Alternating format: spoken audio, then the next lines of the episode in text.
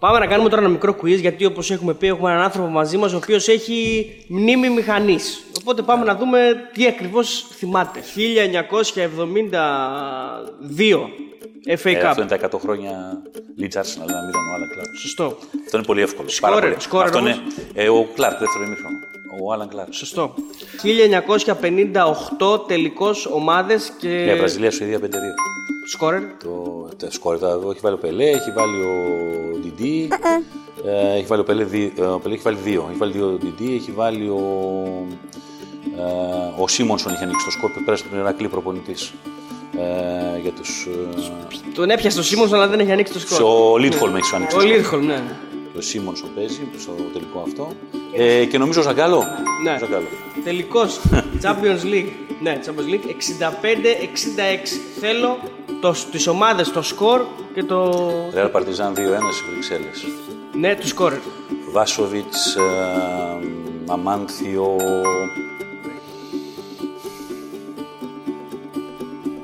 Αμάνθιο είναι το δεύτερο της Ρεάλ. Όχι, το πρώτο είναι. Το πρώτο είναι. Ναι, ναι.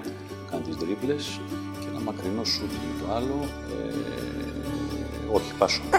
Σερένα. Ο Σερένα. Ε, 75-76 ομάδες σκορ, σκόρερ. Α, τι προαθλητριών. Ναι, ναι. Μπάγεν σε τέτοια ένα 0 ο Ρότ. Αυτό ήταν εύκολο. Ε, Γλασκόρ. Χάμτε πάρ. Εύκολο. πολύ. 78 Μουντιάλ τελικός. Ο Πόλη... Αργεντινή, Ολλανδία στο Monumental 3-1. Ένα πράγμα. Σκόρερ, σκόρερ, σκόρερ. Ο Κέμπες, ο Νανίγκα που είχε μπει αλλαγή. Ε, και στην παράταση ο Κέμπες και ο Μπερτόνι. Σωστό. 73-74. Δύο από Φέγενορ τότε 2-2 το πρώτο μάτι στο Λονδίνο και 2-0 για τη Φέγενορτ ε, στη Ρεβάνς με τρομερά επεισόδια από πλευράς Άγγλων. Σωστό. Στους δρόμους στο, Σωστό. στο Ρότερνταμ. 86-87. Τι, Europa League, UEFA.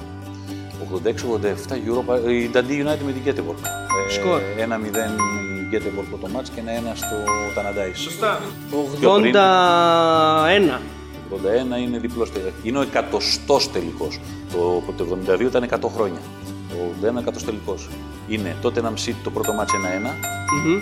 Ο Χόντλ και ο Χάτσινσον. Ο Χάτσινσον έχει πετύχει γκολ για τη City και έχει σοφαρίσει με αυτόν γκολ. Σωστό. Σωστό. 41 ετών πια στο τελικό αυτό ο Σκοτσέζος. Και επαναληπτικός τελικός, φοβερός τελικός, με το φοβερά δύο γκολ του Βίγια, το ένα που περνάει τους πάντες, 3-2. Έχει σκοράρει ένα φοβερό γκολ ο Μακέντζι με μακρινό σουτ για τη City και έχει σκοράρει και ο Ρόμπινσον για τη City. Ρίβς. Ο Ρίβς, Κέβιν Ρίβς. 1878-1879. Εντάξει, αυτά είναι κάτι Old Etonians και η Queen's Park. Ένα Τον ένα μηδέν. την μία τη βρήκες. δηλαδή. Ναι, Old Etonians με την, με την Blackburn. Ένα μηδέν. Με ένα μηδέν είναι, αλλά μια μηδέν. ε, Εντάξει, Club πάμε. Ham Rovers. εντάξει, δεν- Α, η Clapham Rovers, ναι, εντάξει, οκ. Επειδή είπες ότι τα τελευταία δεν τα πολύ θυμάσαι, Ναι. πάω στα τελευταία. 13 13 τι; FA Cup. 12-13. 12-13. Περίμενε. Α, το City Wigan 0-1. Σκόρερ. Ο Θάτσερ. Στο τελευταίο λεπτό πάντως. Watson. Ο Ben εντάξει. Will- Ο Watson, ναι, ο Δεν Watson. πειράζει. Ο Ben Watson. Σούπερ. Φίλες και φίλοι του Betarades, γεια σας. είμαστε στα γραφεία του Κέντρου Αθλητικού Ρεπορτάζ. Μας φιλοξενεί ο Χρήστος Σωτηρακόπουλος και εμείς το φιλοξενούμε στην εκπομπή μας στο Betarades Guest. Ευχαριστούμε πολύ για την, ε, πρόσκληση, Να για είστε την καλά, αποδοχή ρε. της πρόσκλησης. Έχουμε φέρει το βιβλίο. Αυτή είναι η αφορμή για να συζητήσουμε το νέο βιβλίο του Χρήστου, το οποίο θα μας το υπογράψει live για να το έχουμε. Θα τα λέγαμε στη Θεσσαλονίκη, αλλά έσκασε ο κορονοϊός και τα λέμε στην Αθήνα. Δύο φορές. Ναι, δύο φορές. Δύο φορές. Δύο φορές τα κυρώσαν. Ναι. Εντάξει, τι να κάνουμε. Πριν αρχίσουμε, ήθελα να ρωτήσω. Καλώς ήρθατε. Έτσι, εδώ είναι τα, η μία η κεντρική αίθουσα του Κέντρου Αθλητικού Ρεπορτάζ. που Είναι η αθλητική σχολή που ξεκίνησε το 1994, πάνε 25 χρόνια. Πρώτη και από την αθλητική οποία σχολή. η πρώτη στην αθλητική Ελλάδα. σχολή εξειδικευμένη αθλητική δημοσιογραφία. Υπήρχαν σχολές γενικά. Ήταν μια τρέλα, ήταν μια, μια παλαβομάρα, έγινε, ξεκίνησε, υπάρχει ακόμα μετά από 25 χρόνια. Ε, Με χαροποιεί αφάνταστα το γεγονός ότι όπου σχεδόν και αν έχω δουλέψει, δουλεύω με κόσμο που έχει βγει από αυτή τη σχολή. Είναι φοβερό. Ή τυχαίνει να μιλήσω με κόσμο ή με παίρνουν παιδιά σήμερα και μου ζητάνε μια συνέντευξη για εδώ, για εκεί, για παραδίπλα και μου λένε, ξέρετε, μου λέει, με θυμάστε και μου λένε το όνομά τους. Ε, Αυτούς που κυρίως αυτή τη στιγμή έχουν μείνει στο χώρο, το 8 στους 10 τους θυμάμαι. Και μάλιστα μερικές φορές τους λέω και τις χρονιές που ήταν και τρελαίνονται. Ε, Παρ' όλα αυτά θυμάμαι και παιδιά που τα πετυχαίνω σε άλλες δουλειές. Γιατί δεν μπορούν όλοι αφού περάσανε να γίνουν δημοσιογράφοι. Και έχω πετύχει παιδί που με εξυπηρέτησε και με έβαλε μπροστά και πήγα πάνω σε τράπεζα και είναι τώρα διευθυντικό τέλεχο σε τράπεζα. Και του λέω, Α, του λέω μια χαρά τα πήγες. Όχι, μου λέει, Μ' άρεσε, μου λέει αυτό που έκανα. του λέω, εντάξει, εσύ. Α, φαντάζεσαι τώρα ότι περιπτώσεις τέτοιες, όπως επίσης, ας πούμε, έχω πετύχει και παιδιά. Ένα παιδί, ας πούμε, δεν θέλω να πω το όνομά του, αλλά για μένα ήταν εξαιρετικός. Είχε όλα τα στοιχεία, δεν του κάθισαν δύο-τρία πράγματα. Δεν είχε και μεγάλη υποστήριξη από το σπίτι του. Στο κέντρο της Αθήνας δύο-τρεις φορές έχω αφήσει το αυτοκίνητο, το έχει πάρει, το έχει πάει, το έχει ξαναφέρει. Αυτό το παιδί σκέφτομαι και εγώ, όπως και ο ίδιος μερικές φορές που μου λέει ότι οι υποσυνθήκε μερικές φορές είναι μια κλασική περίπτωση όπως σε όλα τα πράγματα που συζητάμε, ότι το ταλέντο από μόνο του δεν φτάνει. Θέλει να βάλεις και εσύ πολύ προσπάθεια και θέλει να σε βοηθήσουν σε κάθε καριέρα και κάποια συγκυρία. Ε, θέλω να ρωτήσω, είπες ένα ε, ρήμα το οποίο νομίζω σε χαρακτηρίζει έναν άνθρωπο, το θυμάμαι. Έτσι, Δηλαδή, θεωρώ ότι αν η Google μπορούσε να μετονομάσει, ας πούμε, στην Ελλάδα, πώς κάνουμε σε κάποια στάδια, ε, ένα, να δώσει ένα όνομα στο ελληνικό Google, μπορούσε να το βγάλει και Χρήστο Τυρακόπουλο. Μπορεί. Είναι δηλαδή. Το είπε και ο Σπυρόπουλος, Το είπε και ο Σπυρόπουλος, ναι, και θα βάλουμε και αυτό το απόσπασμα να το δούμε. Εγώ του έχω πει ότι όταν φύγει από τη ζωή πρέπει να διαθέσει τον εγκέφαλό του για έρευνα στην ανθρωπότητα για να δει τι είναι αυτό που έχει μέσα. Είναι ορισμένα πράγματα ότι μου έρχονται αβίαστα στο μυαλό και αυτό το είχα από παιδί και στο σχολείο. Νιώθεις ευλογημένος. Και όχι δηλαδή, μόνο ναι. στο ποδόσφαιρο. Σε όλα την τα- ιστορία μπορούσα να διαβάσω μία φορά να πάω να γράψω. Γεωγραφία γενικώ. Πράγματα που μου αρέσανε κτλ. Στη χημεία έβαζα το χαρτί μπροστά μου και έλεγα Δεν υπάρχει περίπτωση. Αύριο θα γράψω 20 και έγραφα ένα ή δύο. Διότι δεν, δεν σημαίνει ότι επειδή βάζει τον εαυτό σου στη διαδικασία αυτό εδώ θα το βάλω μπροστά μου και θα το θυμάμαι, ό, θα το κάνεις την επόμενη μέρα. Η μνήμη είναι ένα πολύ συνδυαστικό πράγμα στον άνθρωπο. Υπάρχει κόσμος ο οποίος έχει φωτογραφική μνήμη, υπάρχει κόσμος ο οποίος έχει ακουστική μνήμη, υπάρχει κόσμος ο οποίος έχει την ηδητική μνήμη, τη συνδυαστική μνήμη και υπάρχει κόσμος ο οποίος μπορεί να θυμηθεί πράγματα, ας πούμε, από την όσφρηση. Έτσι. Εμένα είναι ένα γενικότερο σύνολο καλής η μνήμη μου, αλλά αυτό δεν σημαίνει. Το οποίο πότε Ότι το μπορούσα. κατάλαβες; Πότε, το- πότε δηλαδή. Στο σχολείο νόμιζα ότι το έχουν και οι υπόλοιποι. και μου δεν- όταν οι υπόλοιποι μαθητέ μου λέγανε μερικέ φορέ, Ελά, πες μας την εντεκάδα του 50, που οι εντεκάδες δεν μου αρέσουν καθόλου, δηλαδή, σαν, παρά μόνο αν είναι πολύ ξέρω, του 58 της Βραζιλίας, θεωρούσα ότι και οι υπόλοιποι αντίστοιχα θυμούνται. Όταν ξεκίνησα τη δουλειά, θυμούνται, επίσης, δεν υπήρχαν, όπως ξέρετε, Wikipedia και Google. Στην εφημερίδα λοιπόν την απογευματινή που δουλεύαμε πολλές φορές, γύριζαν κάποιοι και μου λέγανε ε, 1972 ποιος είχε πάρει ρε, εσύ το κυπελούχον αριθμό μνήμονα, έτσι μου λέει. και του λέω, ξέρω, οι Rangers με την δυναμό Μόσχας και τα λοιπά, χωρίς. Αυτό για την εποχή ήταν πολύ μεγάλο προσόν, γιατί σήμερα υπάρχει στο τηλέφωνο εύκολη σου τα πρόσβαση, βρίσκεις. βέβαια, ναι. Με βοήθησε πάρα πολύ στο ξεκίνημα της καριέρας μου, γιατί μπορούσα να θυμηθώ πράγματα, μπορούσα σε μεταδόσεις να πάω και να κάνω πολύ λιγότερη προετοιμασία από ό,τι έκαναν άλλοι. Σήμερα ουσιαστικά δεν χρειάζεται να έχεις τίποτα μπροστά σου αν θέλεις να είσαι κανονικός και μπορείς να βρεις ό,τι θέλεις την ώρα του αγώνα. Έτσι Τσακ, και μπαμ, τα 77 συμμετοχές 25 χρονών είναι και ανούσια. Αν δεν είναι κάποιος ε, 77 χρονών για να έχει. Ε, ή, ή να είναι το ανάποδο, να είναι δηλαδή 18 χρονών και να έχει κάνει 25 συμμετοχές 30 στην εθνική του ομάδα, δεν έχει κανένα νόημα να, το, να το γεμίζεις στον Το άλλο. ακριβώς ανάποδο δηλαδή από τον Αλέξη Πυρόπουλο που κάναμε στην συνέντευξη. ότι- Γιατί μας έλεγε και ο Αλέξης ότι δεν θυμάται τίποτα. Όχι, μας το- και ότι μας- κάνατε καλό δίδυμο. Ακριβώς, δηλαδή. Ο μας είπε το Αλέξης- ακριβώς αντίθετο ότι ο Αλέξης Ε. δεν θυμάται τίποτα και κάνει προεργασία για να φτάσει στο Ωραία. επίπεδο του Χρήστου που δεν χρειάζεται να κάνει Σα προεργασία. λέω λοιπόν τα εξής, ότι ο Αλέξης θυμάται και παραθυμάται. Θυμάται πολλά πράγματα και αυτό ακριβώς μπορείς και συζητάς τόσο εύκολα μαζί την ώρα της μετάδοσης. Ο Αλέξης κάνει πολύ μεγάλη προετοιμασία, το οποίο το εκτιμώ αφάνταστα. Στο όριο του να με εκνευρίζει, γιατί μεσημέρι, ας πούμε, ήθελα να τον πάρω μαζί να πάμε μια βόλτα σε πόλεις που δεν ξέρεις αν θα ξαναπάς. Δεν σου λέω τώρα το Λονδίνο ή τη Μαδρίτη ή το, τη Βαρκελόνη, αλλά πηγαίναμε σε κάποια μέρη για μεταδόσεις, ειδικά όταν είχαμε ένα διάστημα περάσει το κύπελο UEFA τότε, σαν Μέγκα, που πηγαίναμε σε πόλεις και τι οποίες καταφαρισιόμασταν, διότι δεν είναι εύκολο να πας. Και να τον κυνηγάω, να τον βγάλω από το ξενοδοχείο και να μην βγαίνει. Γιατί καθόταν το σέβομαι απεριόριστα. Εγώ δεν μπορούσα να το κάνω με τόσο μεγάλη προετοιμασία. Δέσαμε απόλυτα, όχι μόνο για αυτό το πράγμα που λέει, δέσαμε απόλυτα γιατί ξέραμε πάρα πολύ καλά ποια είναι τα όρια που πρέπει να μιλήσει ο ένας και ποια είναι τα όρια που πρέπει να μιλήσει ο άλλος. Δηλαδή, αφήνοντας χρόνο Ναι, ναι. ο ένας στον άλλο. Όταν πρέπει να σταματήσεις εσύ να μιλήσει ο άλλος και όταν πρέπει ο άλλος να ολοκληρώσει για να ξαναμιλήσεις εσύ. Ε, Καλύτερος συμπαίχτη με διαφορά Καλύτερος συμπαίκτης, που είχα ποτέ. Οφείλω Με, να με το- διαφορά, με διαφορά. Δηλαδή, δεν θεωρώ ότι με έκανε καλύτερο και θεωρώ ότι τον έκανα και καλύτερο. Δηλαδή, υπήρχε ένας πολύ ωραίος συναγωνισμός μεταξύ μας, όχι ανταγωνισμός. Ποτέ με τον Αλέξη δεν υπήρξε ανταγωνισμός. Ε, απαντήθηκε, ήταν η επόμενη ερώτηση αυτή.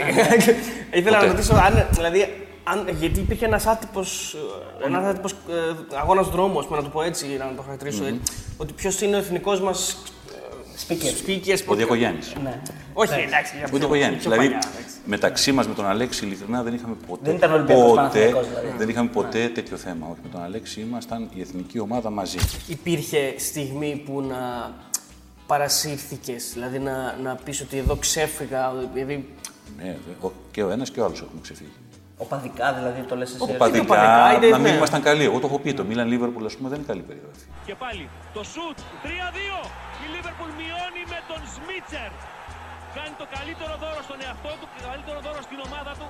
Ξαναβάζοντας τη Λίβερπουλ στο παιχνίδι πλέον. Πάρο, ο Πάρος πατάει το 3-3 μπορεί να γίνει πέναλτι. Πέναλτι, πέναλτι. Πέναλτι για τη Λίβερπουλ. 21 ολόκληρα χρόνια περίμενε αυτή τη στιγμή. Και είναι πρωταθλήτρια Ευρώπης και πάλι. Η κόκκινη στρατιά. Το Ο Κωνσταντινούπολη. 3-3, γιατί παρασύρθηκα. Με την έννοια ότι η Λίβερπουλ ήταν πολλά χρόνια μετριότητας και έπαιζε απέναντι στη μεικτή κόσμο. Έτσι, και σε έχει 3-0 και σε έχεις στη σφαλιάρα επί 45 λεπτά και μετά ξαφνικά γυρίζει. Ο Αλέξης ξέφυγε μετά λίγο στους πανηγυρισμούς που άρχισε να λέει: Όποιο του αρέσει να κλείσει τη τηλεόραση και τα Εντάξει, είπαμε.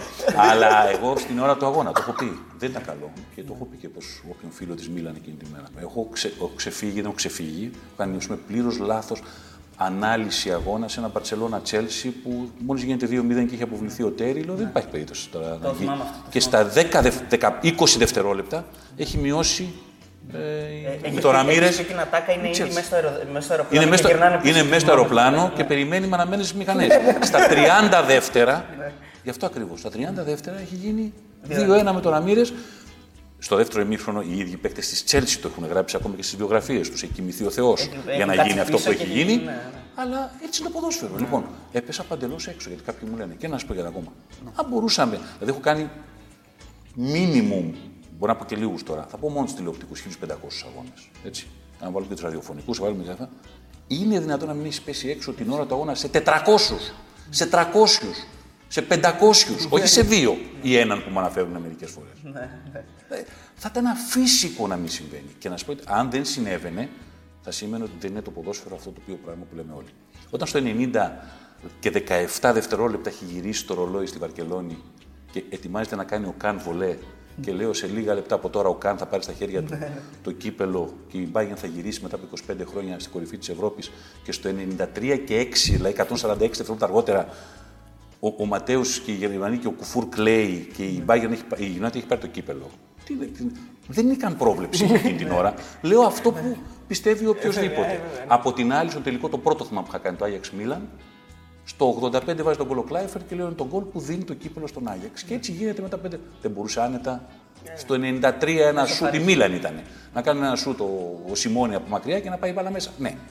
Μερικές φορές θα πάρεις μια πρόβλεψη, θα την κάνεις. Μερικές φορές θα πεις τώρα δεν αλλάζει με τίποτα. Και πραγματικά έτσι θα είναι. Γιατί είναι η αίσθηση του γηπέδου και μερικές φορές θα πεις κάτι και θα πέσεις εντελώς έξω. Γιατί αυτό ακριβώς είναι το, το ποδόσφαιρο. Επειδή αναφέρθηκε στη Λίβερπουλ, η αγάπη αυτή για τη Λίβερπουλ ήταν ε, μοιραίο να, να ξεκινήσει εκείνη την εποχή που άρχισε να ασχολείσαι με τα αθλητικά; Όχι, μοιραίο δεν ήταν. Δεν γιατί ήταν έτσι. Δεν γινόντουσαν όλοι Λίβερπουλ τότε, γιατί έχουμε αυτή την Ε, εντύπωση βέβαια. ότι Πο- ήτανε- πο- πο- και, δεν, και δεν ήμουν Liverpool, ήμουν Wolves και West Ham στην αρχή. Μ' άρεσαν πάρα πολύ αυτές οι ομάδες. Οι στολές, η, η Wolves μ' άρεσε η στολή της πάρα πολύ. Εντάξει, ήταν και η ομάδα. Αλλά βλέποντας τη Liverpool στην τηλεόραση, μια ομάδα η οποία έπαιζε φοβερή μπάλα, ήταν ένα μάτι στο Liverpool Newcastle τελικό του κυπέλου το 1974. Μετά το τελικό του Liverpool Gladbach. Μετά μπήκα κάποια στιγμή, πήγα στην Αγγλία.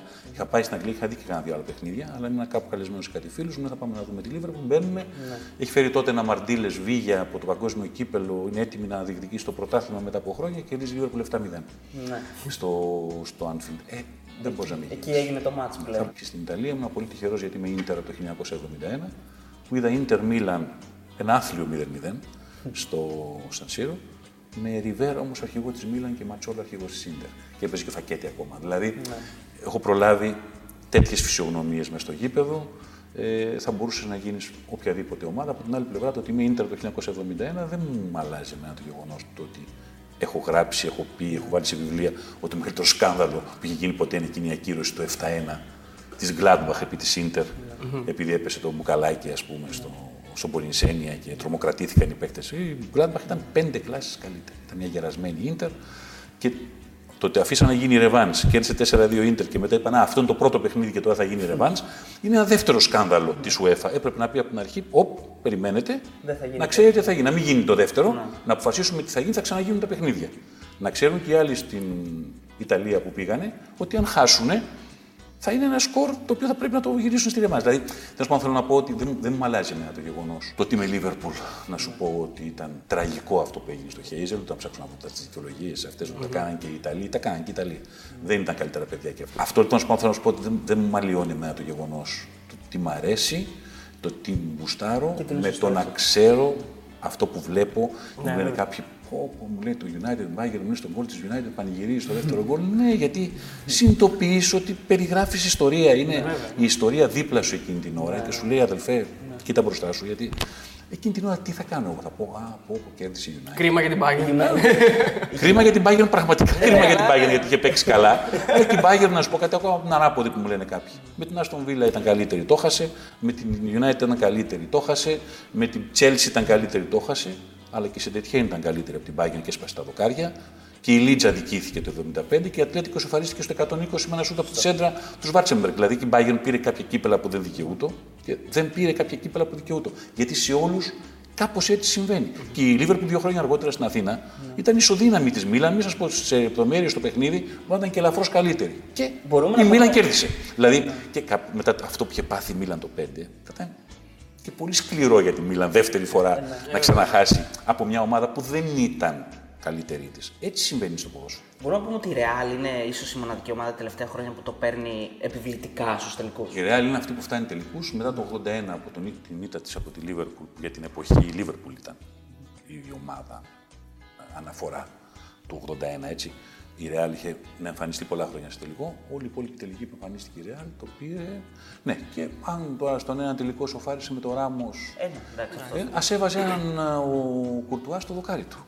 Και να έδιωχνε την μπάλα. Τι να κάνουμε, έτσι είναι η μπάλα. Η Λίβερπουλ ο Κάριους σου έδωσε δύο γκολ. Ναι, αλλά έβαλε και ένα ψαλίδι ο Ψαλίδι ο Μπέιλ Μπέιλ, το οποίο βέβαια. ήταν εκπληκτικό. Και θεωρώ ότι η Λίβερπουλ από αυτή την ήττα, από αυτό το, τον τρόπο, το σκληρό που έχασε εκείνο το βράδυ, το έγραψα δύο μέρες μετά, θα βγει διπλά κερδισμένη. Γιατί δεν θα άλλαζε ποτέ τον Κάριους ο Κλόπ.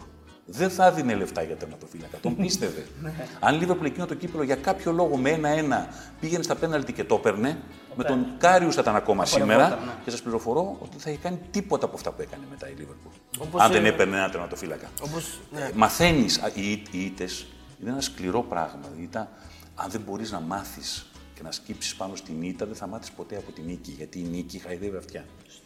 Όπως έχεις πει και για το γλίστριμα του Τζέραρντ, έτσι, το οποίο είναι μια ιστορική στιγμή. Ναι, αυτό έχω όποτε έχω Το έχεις ακούσει. περιγράψει, το έχεις περιγράψει το. Το περιγράφεις. Ήταν σκληρή στιγμή. Όταν πέρασε, πέρασε λίγο καιρός, την επόμενη χρονιά, μέσα στη χρονιά, όταν άρχισε να αλλάζει το πράγμα με τον Κλοπ, όταν ο Κλοπ πήγε τη Λίβερπουλ και ας έχασε από μια ανώτερη Σεβίλη, γιατί δεν γινόταν στο τελικό. Ε, έγραψα κάποια στιγμή ένα κείμενο που έλεγα ότι μήπως τελικά ο Τζέραρτ τη μεγαλύτερη συμβολή του, στη, τη μεγαλύτερη, το, το, μεγαλύτερο- το καλύτερο αντίο που θα μπορούσε να κάνει στη Λίβερπουλ δεν ήταν να πάρει ένα πρωτάθλημα, αλλά ήταν αυτό που συνέβη, γιατί ουσιαστικά έτσι η Λίβερπουλ αποφάσισε ότι ο Ρότζερ δεν είναι ο άνθρωπος της επόμενης μέρας. Και πήγε στον Κλοπ, ναι. Και πήγε στον Κλοπ την ώρα που ήταν ελεύθερος. Γιατί ο Κλοπ δεν θα έμενε πολύ ελεύθερος. Ο Κλοπ θα ήταν στην Παρσελώνα, θα ήταν στην Arsenal, θα ήταν στην Bayern, θα ήταν στη Juventus, πάντως κάπου θα ήταν. Ναι, Και αυτή η ομάδα που θα είχε τον Κλοπ θα είχε αλλάξει επίπεδο. Ε, σκληρό είναι αυτό που λέω, γιατί η Λίβερπουλ σαφώς και ήθελε εκείνο τον τίτλο και τον χρειαζόταν πολύ. Και ίσως και τον δικαιούτο με βάση το πόσο είχε ξεπεράσει τις συνθήκες της εποχής για να κάνει αυτή την υπέρβαση. Γιατί μια υπέρβαση ήταν. Εγώ θεωρώ ότι ο Τζέραρντ με το γλίστριμα έκανε καλύτερο προπονητή και το Ρότζερς. Ο Ρότζερς στις δάφνες της Λίβερπουλ με ένα πρωτάθλημα εκείνη τη στιγμή θα είχε μείνει στάσιμος. Ο Ρότζερς που αναγκάστηκε να φύγει από τη Λίβερπουλ, μάζεψε τα κομμάτια του, πήγε στην Celtic. Άλλαξε τον τρόπο. Έκανε έλεγε, καλή έλεγε Celtic. μέχρι τότε δεν με νοιάζει η άμυνα, αν θυμάστε στη Λίβερπουλ. 6-5, 4-3, 5-3, έτσι ήταν τα σκορ. Άλλαξε στη Celtic τη λογική του, πήρε τρέμπλα ήττητο και μετά κατέβηκε πιο έτοιμος στη Λέστερ, όπου ήδη μέχρι τη διακοπή είδαμε να έχει φτιάξει μια ομάδα η οποία μπήκε τσαμπουκαλίδικα μέσα στην τετράδα, Ναι, ναι. παίζοντας πολύ ωραιότερο ποδόσφαιρο από τη χρονιά πήρε το πρωτάθλημα Ναι, και έχοντας διαφορετική. πάνω κάτω τους ίδιου βαθμούς. Απλώς είναι τόσο καλή η Λίβερπουλ μπροστά με 27 νίκες, 29 μάτς, που δείχνεις σαν τρίτος ότι είσαι πολύ πίσω. Δεν είναι πίσω η Λέστερ. Η Λέστερ αντίθετα έχει κάνει άλματα με τον Ρότζερ. Αυτή η συμπάθεια προς τη Λίβερπουλ και ενδεχομένως κάποιες φορές το πώς έβγαινε στις μεταδόσεις τη θεωρείς ότι μπορεί να ε, ε, επηρέασε και κάποιου να, γίνουν, να, να δουν τη Λίβερπουλ με, με, με, όχι με μη, με αντιπάθεια. ας Σίγουρα πούμε. έκανε φιλάθλους. Σίγουρα έκανε φιλάθλους. Σίγουρα έκανε. Δηλαδή τώρα Ή, ε, πιστεύει αντί- κανείς τώρα θα γίνει ο παδός της Λίβερπουλ κάποιος επειδή θα ακούσει την περιγραφή. Βέβαια. Θα- Ναι, έλα. 100%. Εντάξει, να είμαστε σοβαροί τώρα. Όχι, όχι, όχι για την περιγραφή, όχι για την περιγραφή, για το, για το ότι ο Ταυτίζεται Χρήστος κάποιος με τον Σωτηρακόπουλος Σωτηρακόπουλο, είναι ναι. Λίβερπουλ. Ο Ο Σωτηρακόπουλος είναι Σουλακόπουλο δηλαδή- είναι Λίβερπουλ, αλλά τι να κάνουμε. Αγαπάς τον ε, Σωτήρη Κυριακό ένα παραπάνω που παίξει στη Λίβερπουλ. Το Αγαπάω, Αλάνι. αγαπάω τον Σωτήρη Κυριάκο γιατί ο Σωτήρης Κυριάκος. Με τον Σωτήρη Κυριάκο είχαμε μια μεγάλη κόντρα ας πούμε, για πολύ καιρό γιατί θεωρούσε ότι δεν είχα αναδείξει τόσο πολύ ε, τη μεταγραφή του στη Λίβερπουλ. Τη στιγμή που εγώ είχα βγει στο Sky Sports εκείνη την ημέρα και έλεγα τα... Κάποιος του είχε πει κάτι και για ένα πολύ μεγάλο διάστημα δεν μιλάγαμε. Στο δρόμο, όχι μόνο το αποκαταστήσαμε, αλλά εντάξει, με είναι τεράστια συμπαθιά μου. Από την εποχή που πρωτοπετάχθηκε στον Παναθηναϊκό που τον φέρανε Το φέραμε τον Άγιο κατευθείαν σε Νικόλαο, μια νύχτα από τον Άγιο Νικόλαο και έγινε από τους καλύτερους center back της χρονιάς στο Champions League. Και έπαιξε στη Λίβερπουλ, δεν είναι ότι. Έπαιξε στη δηλαδή, Λίβερπουλ, με τη Λίγα είναι εύκολο να παίξεις και σε δύσκολη εποχή. Στην εύκολη εποχή θα ήταν πιο εύκολο να παίξει. Δεν θα μπορούσε να μπαίνει. Πώς πήγε ο, ο Κλάβαν αργότερα και έπαιξε αρκετά μάτς σε μια εποχή που τον έβαζες λίγο, μια βασικά, μια αναπληρωματικό κτλ. Αλλά είχε αρχίσει λίγο να ξανακάνει νίκες. Ο Σωτήρης πήγε σε δύσκολη εποχή. σε πολύ δύσκολη εποχή. Και βέβαια να πούμε ότι έπαιξε επιτυχία και στη Rangers όπου πήρε τίτλους. Εποχή που οι Rangers με τη Celtic κοντραριζόντουσαν στα ίσα στο τίτλο. Έτσι δεν ήταν ένα μονοπόλιο της μιας ομάδας ή της άλλης. Ήταν δύο, δύο ομάδες, αλλά πολύ γερές μεταξύ τους. Πώς ε, αντιλαμβάνονται οι Άγγλοι, οι οπαδοί και εσύ ε, το φετινό πρωτάθλημα και ειδικά οι οπαδοί της Liverpool που μετά από τόσα χρόνια θέλουν να πάρουν το πρωτάθλημα και Ναι. αυτό που έχει γίνει με, το, με τον κορονοϊό τους Εντάξει, να σου πω, τους αυτή τη φτάνει στιγμή χαρά. εμένα ποσός με ενδιαφέρει. Για μένα αγωνιστικά μες στο γήπεδο η Liverpool έχει πάρει το πρωτάθλημα ίσως το πιο. Επιβλητικό. Δεν θα πω παλικαρίσιο, ναι, γιατί παλικαρίσιο θα ήταν το περσινό. Δηλαδή αυτό το 98-97 της City για μένα είναι πραγματικά παλικαρίσιο να σε παίζει μια ομάδα νίκη, νίκη, νίκη, νίκη. Αν το έπαιρνε η Liverpool θα ήταν παλικαρίσιο της Liverpool. Το πήρε η City και της βγάζω το καπέλο για το να κάνεις 14-15 σερή νίκες ε, στην Αγγλία στο τέλος του πρωταθλήματος δεν είναι εύκολο. Το φετινό, το φετινό είναι επιβλητικό. Δηλαδή θυμάμαι μια χρονιά της United με το Ferguson είχε πάρει το πρωτάθλημα μη σου πω από τα Χριστούγεννα, γύρω στο Μάρτιο το εξασφάλισε και μετά κάπου στο τέλος της χρονιάς χαλάρωσε, έκανε κάποιες ήττες κτλ. Και, δηλαδή δεν αλλάζει κάτι. Ε, Το θέμα είναι πώς συμπεριφέρεις όλη τη χρονιά. Η Liverpool επί μία διετία στο πρωτάθλημα έχει κάνει μόλις δύο ήττες. Μία από τη Manchester City στις λεπτομέρειες και μία από τη Watford που ήταν κακή και το πλήρωσε. Και είναι ωραίος στο ποδόσφαιρο κάποια στιγμή να είσαι κακός και να το πληρώνεις. Δεν μπορεί συνέχεια η καλή ομάδα να είναι κακή και να ξεφεύγει. Έτσι. Καλό της έκανε, άσχετο αν δεν, το, δεν εξελίχθηκε. Κακό της έκανε με την έννοια του ότι στο μάτς με την Ατλέτικο μετά ξαναχαλάρωσε. Αλλά εκεί, μπράβο στην Ατλέτικο που μπόρεσε. Σε γήπεδο γεμάτο, τελευταία φορά που είδαμε γεμάτο γήπεδο, μπόρεσε να αντιδράσει γιατί δεν είναι εύκολο με αυτή τη Λίβερπουλ. Από 2-0 που σε έχει στον τοίχο. Δεν είναι η Λίβερπουλ πριν 3-4 χρόνια. Είναι άλλη ομάδα αυτή εδώ. Το ότι μπόρεσε και τραπέτευσε η Ατλέτικο ήταν τεράστια πρόκρισή της. Εντάξει, είναι το μάτς που ε, έχει φέρει και πολλούς θανάτους, να διαβάσαμε. 41 καταγεγραμμένους. Ήσουν εκεί. Όχι, το έκανα από το στούντιο. Α, από το στούντιο. Πάλι καλά. Ε, ήταν η απόφαση πια ήδη του ΟΤΕ να μην ταξιδεύω. Ήδη μια εβδομάδα πριν ήμουνα εκεί. Μια εβδομάδα πριν όπως ήμουνα και με το- ένα Liverpool West Ham. Και η ήμουνα πάνω. Αταλάντα έτσι, στο Champions Ναι, League. Το Αταλάντα Βαλένθια ήταν ακόμα χειρότερο. Το Αταλάντα Βαλένθια ευθύνεται εντός εισαγωγικών για, για όλη την εξάπλωση από τη Λομβαρδία, από το Μιλάνο στο Μπέργαμο. Βόρεια. Θα κάνω μια ερώτηση τώρα που είσαι ο κατάλληλος για να Ναι. απαντήσεις, νομίζω. Ε, είναι ο Φαντάικ ο καλύτερος στόπερ που έχει περάσει ποτέ από το Liverpool; Όχι. Ποιο το περίμενε Όχι, όταν ήρθε ο όχι. Φαντάικ. όχι, όχι, από τη Λίβερπουλ όχι. Ο Χάνσεν παραμένει για μένα υψηλότερο επίπεδο. Αλλά είναι γιατί εκεί είναι όμως. και περισσότερα τα χρόνια του Χάνσεν και οι τίτλοι του Χάνσεν. Γιατί κάποια στιγμή, μην, αυτό δεν το παραβλέπουμε ποτέ. Όχι τους τίτλους, τη διάρκεια. Αλλά ο Ανήκει όμως Φαντάικ ψηλά, είναι ο καλύτερος ξένος κεντρικός αμυντικός που έπαιξε στη Λίβερπουλ, ο καλύτερος κεντρικός αμυντικός του κόσμου πιθανώς αυτή τη στιγμή και ότι δεν το περίμενα. Έλεγα ότι ήταν στο ραδιόφωνο ότι είναι πολλά τα λεφτά. Γιατί ήταν 35, γίναν 45 όταν ήταν τραυματίας, έγιναν 55 όσο η- δεν έπαιζε και ζήταγε λεφτά η, η Southampton και έγιναν ξαφνικά 75 στο διάστημα των 6 μηνών μεταξύ της μίας πρότασης του καλοκαιριού και της επόμενης του Φεβρουαρίου. Αν η City είχε αποφασίσει ένα βράδυ που της έγινε η τελευταία ερώτηση να έλεγε ναι στα 68 εκατομμύρια περίπου και τον είχε πάρει η City, θα βλέπετε πολύ διαφορετική όλη την εξέλιξη. Αν ήταν στη City ο Φαντάι και δεν ήταν στη Liverpool, θα βλέπατε πολύ διαφορετική την εξέλιξη των δύο ομάδων. Στη Θεσσαλονίκη υπάρχει μια κόντρα. Ναι. Οι παοξίδες Ναι. δεν αναγνωρίζουν τα προβλήματα του Άρη. που τα πήρε παλιά. Ε, είναι λάθος μεγάλο, θα σου πω τώρα. Μεγάλο λάθος. Μπορεί να μας απαντήσει ο Χρήστο γιατί. Όχι, όχι. Είναι Δεν δεδομένα, ζούσε. είναι Αλλά εντάξει. δεδομένα μεγάλο λάθος. 28, 32 και 46. Είναι τρεις τίτλοι που δεν μπορούν να μην συζητηθούν.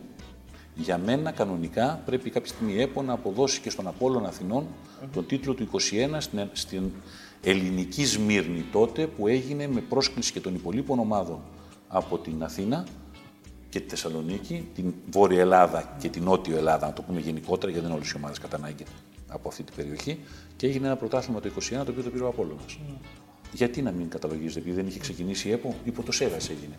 Κάτω από τον ΣΕΓΑΣ ανήκε τότε το, το ελληνικό πρωτάθλημα, το ελληνικό ποδόσφαιρο. Το λέω με ποια έννοια, ότι η Αγγλία ξεκίνησε το 1888.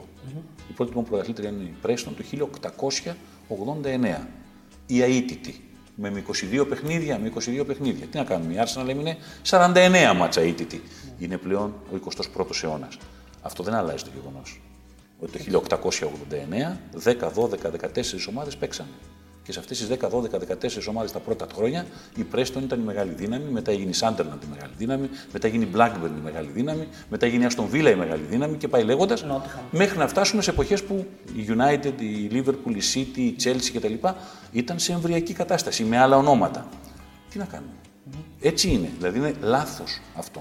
Τι πάει να πει η εθνική κατηγορία και μετά το 1959-60 και η εθνική κατηγορία και μετά είναι ένα ορόσημο, διότι με... αλλά ήδη είχαν γίνει πρωταθλήματα στην Ελλάδα και με περισσότερες ομάδες και με συμμετοχή 10, 12, 14 ομάδων από ολόκληρη τη χώρα και νωρίτερα. Οι τίτλοι μετά είναι λοιπόν από το πρώτο πρωτάθλημα όπως και το κύπελο Όπως και μετράει. το και- κύπελο πρωταθλητριών. Έτσι. Παλιά ήταν άλλο φορμάτ, έγινε Champions League. Επίση, το 1955-56 έγινε με μια πολύ άλλη διακα- διαδικασία. Οι Άγγλοι δεν αφήσαν την Chelsea να πάρει μέρος για να μην μπερδεύονται οι ημερομηνίες της με το κύπελο, ας πούμε, και με τους επαναληπτικούς. ε, τι να κάνουμε. Και όμως από το 56 μετράμε. Λοιπόν, νομίζω ότι είναι λάθος αυτό. Έτσι. Ε, να ρωτήσω και δεν νομίζω ότι το χρειάζεται τώρα, να είμαστε ξεκάθαροι. Ο ΠΑΟΚ με τους τίτλους που έχει πάρει τα τελευταία 40-50 χρόνια. Για τον Άρη είναι για μένα αδιανόητο για το μέγεθός του, για την κοινωνική του διάσταση ως ομάδα, για τον κόσμο που έχει και κουβάλα. Να έχει πάρει το 1970 τελευταίο τίτλο το κύπελο. Και από τότε έχουν πάρει η Καστοριά, η Λάρισα τίτλους, ο Πανιόνιος δύο κύπελα. Έχουν παίξει τελικούς και άλλες ομάδες. Και ο Άρης έχει παίξει τελικούς και δεν έχει πάρει ένα τρόπαιο ελληνικό το 70. Αυτό να το πάρει κάποιος και να το πει του Άρη. Αλλά το άλλο, τι να συζητήσεις. Και ο Πάουκ δεν χρειάζεται να μπει σε αυτή τη διαδικασία, διότι μετά την ομάδα του Σάνων της δεκαετίας του 70 και του Λόραντ, οι τίτλοι Μπάγεβιτ Αναστασιάδη αρχές του αιώνα, κυρίως τα τελευταία χρόνια, Ε, Η καλύτερη, η καλύτερη ομάδα του Πάουκ. Πήρε στην ιστορία αίτητος του, έτσι, ναι. πρωτάθλημα και κύπελο double. Έτσι, που είναι κάτι πάρα πάρα πολύ σπουδαίο και πολύ σημαντικό και θα αναφέρεται και μετά από 20 και 30 χρόνια. Λοιπόν, διακόπτουμε αυτό το εκπληκτικό guest για ένα ανεπανάληπτο spam. Αν θέλετε να συνεχίσουμε να κατακτούμε το ίντερνετ, Και να φέρνουμε αυτούς τους εκπληκτικούς καλεσμένους βοηθήστε μας. Μπείτε στο πεταράδε.gr, δείτε τις αξιολογήσεις των στοιχηματικών και κάνετε εγγραφή μέσω του site μας σε όποια στοιχηματική θέλετε. Αρκετά με το spam, συνεχίζουμε τον guest. Εσένα σε ξενερώνει λίγο να ασχολείσαι με τα, με τα εγχώρια. Ναι. Γιατί Πολύ. είσαι ένας άνθρωπος που έχεις Όχι με δει τα ξένες, πάντα με- στο εξωτερικό. Το θεωρώ αδιανόητο για μένα. Όπως είπα για τον Άρη να έχει πάρει το τίτλο από το 70, θεωρώ αδιανόητο ότι, για μένα ότι έρχεται ένα Σαββατοκύριακο και όταν φτάνει Τρίτη, Τετάρτη δεν ξέρω καν ποιοι παίξανε το Σαββατοκύριακο και μερικές φορές κανένα φορά συναντάω το γιο μου και μου λέει: Είδες πολύ προχθές αυτό; Και του λέω: Όχι. μου λέει: Δεν είδες το Ολυμπιακός Παναθυναϊκό, του λέω: Όχι. Θεωρώ ότι ενώ όλα τα πρωταθλήματα στο εξωτερικό και όλο το ποδόσφαιρο στο εξωτερικό έχει πάει μπροστά, ειδικά τα τελευταία 15 χρόνια, το ποδόσφαιρο που βλέπουμε και ας λένε τώρα πολλοί και βλέπω και στο μήνυμα που μου στέλνουν στο Instagram, τι καλά που ήταν παλιά, τίποτα. Απλώς που παλιά κάποιος ήταν πιο μικρός και τα θυμάται στο μυαλό του Πιο ιδανικά. πολύ ιδανικά. Είναι πολύ ωραίο το ποδόσφαιρο των τελευταίων 15 ετών. Δυστυχώς στην Ελλάδα το ποδόσφαιρο των τελευταίων 15 ετών έχει πάει πίσω. Α δούμε τι ομάδες είχαμε πριν από 20 χρόνια στο ελληνικό ποδόσφαιρο, τι Έλληνες παίχτες είχαμε που φτάσανε μέχρι και στην κατάκτηση του Euro και ποιοι ξένοι παίχτες υπήρχαν. Και ας δούμε τι γίνεται τα τελευταία 7-8-10 χρόνια, με εξαίρεση τον Ολυμπιακό που έχει κάνει βήματα μπροστά και τον ΠΑΟΚ που ακολούθησε τα τελευταία χρόνια, πού είναι ο Παναθηναϊκός; Η ΑΕΚ έκανε πολλά βήματα πίσω Είχε ήδη πέσει τουλάχιστον μια τριετία, τετραετία πριν υποβιβαστεί για να φτάσει κάποια στιγμή να πάρει το προπέρσινο πρωτάθλημα, να είναι καλά. Αλλά η τωρινή ΑΕΚ με την ΑΕΚ που κότρε τη Ρεάλ πριν από 18 χρόνια. Τι σχέση μπορεί να έχει το Παναθηναϊκό, δεν το συζητάω καν. Τα λένε τα νούμερα μόνα τους. Κάθε χρονιά, στι αρχές της δεκαετίας του 2000, προχωρούσε στην Ευρώπη, έφτασε τελικά, έφτασε ξανά τελικά. Είναι μια πενταετία, εξαετία για το ελληνικό ποδόσφαιρο, στην οποία και οι παίχτε που ερχόντουσαν και ο Ολυμπιακός, οι παίχτε που είχε, και ο ΠΑΟΚ, οι παίχτε που είχε, και οι υπόλοιπες ομάδες. Έχει πέσει γενικότερα το επίπεδο. Ε, τώρα που μια μιλάμε για ελληνικό ποδόσφαιρο και ακούγονται πάρα πολλά. Ε, η δική σου προσέγγιση στο θέμα χειραγωγημένα παιχνίδια, στη μένα μάτς, υπάρχουν αυτά, είτε ακόμα και στο εξωτερικό, στην Ευρώπη. Παντο, Παγκοσμίως υπάρχουν. Δεν νομίζω, πιστεύω ότι μπορεί το ποδόσφαιρο να μείνει αλόβητο από αυτή την ιστορία. Αλλά για όποιον μου λέει αυτό το πράγμα, απαντάω το απλό. Το 1914, στο Παγκόσμιο Πόλεμο τον πρώτο, η Manchester United νίκησε τη Liverpool 2-0 με προκαθορισμένο αποτέλεσμα και τιμωρήθηκαν σχεδόν όλοι οι παίχτε και των δύο ομάδων, διότι όλοι πήγαιναν στο πόλεμο και θέλαν να πάρουν τα λεφτά από τους Μπουκ. Είναι δεδομένο. Είναι καταγεγραμμένο, έχουν τιμωρηθεί ομάδες γι' αυτό, έχουν τιμωρηθεί παίχτε. Πάντα συνέβαινε και πάντα δεν συμβαίνει. Όταν συνέβαινε πριν από 100 χρόνια λοιπόν. Είναι δυνατόν να μην συμβαίνει σήμερα. Δηλαδή πέφτει από το, το, το, το σύννεφα ο άλλος που στο Τσάμιο Ρίκ τελευταία αγωνιστική κέρδισε 7-1 την άλλη φορά η, η Λιόν, την δυναμό Ζάγκρεμπα, ας πούμε, και πέφτει τα σύννεφα. Πώς; Όταν είχε βγει ο Γκουρουσέτα και είχε πει ότι για τον ημιτελικό του Νότιχαμ Άντερλεχτ τον είχε πλησιάσει ο τότε πρόεδρος Άντερλεχτ και του είχε πει ένα, δύο, τρία για να ξεμπερδεύουμε και μπήκε μέσα και το έκανε και τιμωρήθηκε μετά η Άντερλεχτ 10 χρόνια αργότερα όταν προέκυψε η συζήτηση ή οτιδήποτε άλλο. Έγινε την δεκαετία του 80 αυτό που δεν είχε καμία σημασία να πας στο τελικό του UEFA γιατί δεν έπαιρνες κανένα μπόνους πηγαίνοντας στο τελικό του UEFA. Δεν, δεν πήγαινες στο κύπελο πραθλητριών όπως σήμερα. Πώς είναι δυνατόν να μην συμβαίνει σήμερα λοιπόν, όταν συνέβαιναν πράγματα πριν από 30 χρόνια, πριν από 40 χρόνια, πριν από 50 χρόνια, πριν από 60 χρόνια, πριν από 80 χρόνια, πριν από 100 χρόνια και με πολύ λιγότερους τρόπους. Ακριβώς. Πάντως υπάρχουν και κάποια, κάποια πρωταθλήματα τα οποία ας πούμε το Ιταλικό που, λες, που έχει γεννήσει ας πούμε, το, μια συγκεκριμένη άμυνα. Ναι. Δηλαδή υπάρχουν κάποιες φιλοσοφίες πιο ναι, και αυτό όμως ναι. πάλι ένα σχετικό πράγμα είναι. Και οι Ιταλοί κάποια στιγμή φέραν τους ξένους όταν τους είχαν απαγορεύσει για σχεδόν 15 χρόνια μετά την αποτυχία στο Μουντιάλ του 66 και την παταγώδη ιστορία με τον αποκλεισμό από τη Βόρεια Κορέα. Ναι. Ε, απαγόρευσαν τους ξένους από το 66 μέχρι το 1980, επί 14 χρόνια. Εκείνο το διάστημα λοιπόν οι Ιταλικές ομάδες καταποντίστηκαν και στα κύπελα Ευρώπης. Πήρε το 1969 η Μίλαν ένα προελτριών, η Μίλαν το 1973 και με τεράστια αμφισβήτηση στο τελικό με τη Leeds United στη Θεσσαλονίκη, με την κάκιστη διαιτησία του συγχωρεμένου του Χρήστου Μίχα, το κύπελο και μετά η Juventus ότι πήρε κύπελο UEFA, κυπελούχων, δηλαδή τρει-τέσσερι ευρωπαϊκούς τίτλους σε, σε σχεδόν 15, 16, 17, 18 χρόνια. Οι Ιταλοί, οι οποίοι κυριαρχούσαν πιο πριν. Τι κάνανε μετά, ανοίξανε τις πύλες τους. Τι κάνανε, πήραν ξένους. Και όχι όποιους ξένους. Πρώτη ομάδες είχαν έναν ξένο ή δύο ξένους πήραν τους καλύτερους ξένους που είχαν. Τι κάνανε τα επόμενα 10 χρόνια, είχαν τον Μαραντόνα, είχαν τον Πλατινί, είχαν τον Ρουμενίγκη, είχαν το καλύτερο πρωτάθλημα, τον Ζήκο, τον Σόκρατες, το καλύτερο πρωτάθλημα στον κόσμο. Πολλοί πιστεύουν ότι αυτό το άνοιγμα των συνόρων και ότι ας πούμε, οι περισσότερες αγγλικές ομάδες έχουν ενδεκάδα με ξένους ε, δεν βοήθησε την εθνική Αγγλία να. Δεν τη βοήθησε ποτέ την εθνική Αγγλία στο αγγλικό πρωτάθλημα όμως, ας πούμε. Η Λίβερπουλ πήρε το 86 ένα double και στο τελικό του κυπέλου με την Everton δεν έπαιξε ούτε ένας παίκτης που είχε δικαίωμα στην εθνική Αγγλία. Οι αγγλικές ομάδες πλήρωσαν πάρα, πάρα πολύ αυτή την ιστορία των κοινοτικών, ε, των δικών τους ανθρώπων με τα δικά τους διαβατήρια. Όταν κάποια στιγμή η UEFA είπε μέχρι δύο, μέχρι τρεις και μέχρι να τους δώσουν το OK και να πούνε κάποιος που παίζει χρόνια, όπως ο Γκίγκς, ας πούμε, δεν θα μετράει ο Γαλλό, θα μετράει. Πέρασαν 4-5 χρόνια πάλι αποτυχιών για τις αγγλικές ομάδες. Γιατί δεν μπορούσαν να προσαρμοστούν σε αυτό το καινούριο πράγμα το να βάζουν αριθμό στους ξένους. Μέχρι που ήρθε η απόφαση του Μποσμάν ναι. και τα κατάργησε όλα. Για να το αλλάξουμε λίγο το θέμα έτσι και το ποδόσφαιρο. Ε, η, η επαναλειτουργία του Μέγκα, τι σημαίνει για έναν άνθρωπο που έχει περάσει εκεί 24 Η επαναλειτουργία του Μέγκα μου είναι πολύ ευχάριστη, εννοείται, γιατί πέρασα από εκεί πέρα 23, σχεδόν 24 χρόνια. Μου είναι πολύ ευχάριστη γιατί ξαναδίνεται η ευκαιρία και το σήμα του Μέγκα να υπάρχει στον αέρα και το, και το ηχητικό του Μέγκα, ακόμα και το δελτίο του Μέγκα που ακούω κάπου στο ναι. βάθος καμιά φορά να παίζει, μου φέρνει στο μυαλό και κυρίως για, για τον πάρα πολύ κόσμο, τα παιδιά τα οποία ξαναπήγαν και ξαναδουλεύουν. Ε, κυρίως γι' αυτό με ευχαριστεί πάρα πολύ. Για μένα δεν πρόκειται να άλλαζε κάτι στις αναμνήσεις μου το Μέγκα. Το Μέγκα είναι ένα πολύ μεγάλο υπέροχο κομμάτι της ζωής μου, το οποίο μου έδωσε πολλά το Μέγκα και πιστεύω ότι το έδωσα και εγώ. Οπότε ο άλλος κόσμος, ο κόσμος κυρίως συνδεδεμένο με το Μέγκα με έχει, ούτε με την ΕΡΤ με έχει που ξεκίνησε πιο πριν, ούτε με τις εφημερίδες που δούλεψα τόσα χρόνια, ούτε με την Νόβα ή με την Κοσμοτέ που με τα τελευταία χρόνια με έχει στο μυαλό του, αλλά πολλές φορές αν με έχει στο μυαλό του ως ένα πράγμα, με έχει ως Μέγκα. Αυτό είναι πάρα, πάρα πολύ σημαντικό. Και θεωρώ ότι μαζί με το κλίμα που βρήκα στην Κοσμοτέ, όπως στην Κοσμοτέ έχω τη μεγάλη χαρά να δουλεύω με πάνω από 40 παιδιά που έχουν τελειώσει το, το κέντρο αθλητικού ρεπορτάζ, το οποίο είναι και εκπληκτικό δηλαδή, για μένα δίπλα μου να βλέπω συνέχεια παιδιά που κάποτε τους είχα σπουδαστές να κάνουν σήμερα καριέρα. Το Μέγκα είναι τα, τα δύο μέρη που αισθάνθηκα πολύ όμορφα δουλεύοντας τηλεοπτικά. Ε, εσύ είσαι ένας δημοσιογράφος που έχεις περάσει από όλα, ε, Μέσα, ναι. από όλα τα μέσα. Έτσι, δηλαδή εφημερίδα, ραδιόφωνο, τηλεόραση. Τι... Ναι. Συνήθως οι περισσότεροι, όπως και οι ηθοποιοί, λένε αγαπάω το θέατρο και οι δημοσιογράφοι λένε αγαπάω την εφημερίδα. Ναι, και Εσύ- εγώ εσύ- αγα- αγαπούσα πάντα την εφημερίδα, αλλά όχι. Εγώ θεωρώ ότι είμαι παιδί της τηλεόρασης. τηλεόρασης, έτσι. Η τηλεόραση εμένα με εκτόξευσε, η τηλεόραση μου έδωσε την ευκαιρία να με μάθει ο κόσμος. Πολύ και δεν θα το ξεχάσω ποτέ. Ο Νίκος Κατσαρός είναι ο άνθρωπος ο οποίος μου έχει δώσει περισσότερες ευκαιρίες. Και με την ΕΡΤ που μου έδωσε την ευκαιρία 22 χρονών να συμπαρουσιάσω Αθλητική Κυριακή, το οποίο τότε έμπαινε σε κάθε σπίτι. Και μετά που μου κάνει την πρόταση να φύγω και να πάω μια με- μεταγραφή πια μεγάλη στο, στο Μέγκα. Αλλά αγαπάω πάρα πολύ το ραδιόφωνο και το έχω αποδείξει ότι αγαπάω το ραδιόφωνο και γιατί το ραδιόφωνο έχει μια ιδιαιτερότητα έτσι μεγάλη, έχει την επαφή με τον κόσμο, είναι θερμό μέσο, έλεγε ο κοινωνιολόγος ο Μακρύων.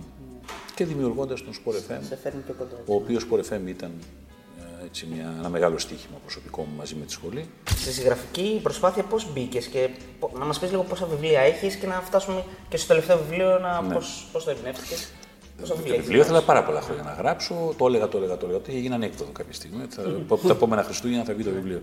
Κάποια στιγμή Ο, τέλος ο πάντων Μένιος βγήκε. το αντίθετο ακριβώς κάνει. Ε; Ο Μένιος το αποφάσισε και άρχισε να γράφει κατευθείαν. Ναι, Εγώ έλεγα τι να γράψω, κατά καιρούς ε, το 95 είχα μια απόφαση, μετά έλεγα θα κάνω κάτι άλλο, το 98 να γράψω, το 2000 να γράψω, έτσι πήγαινε η ιστορία.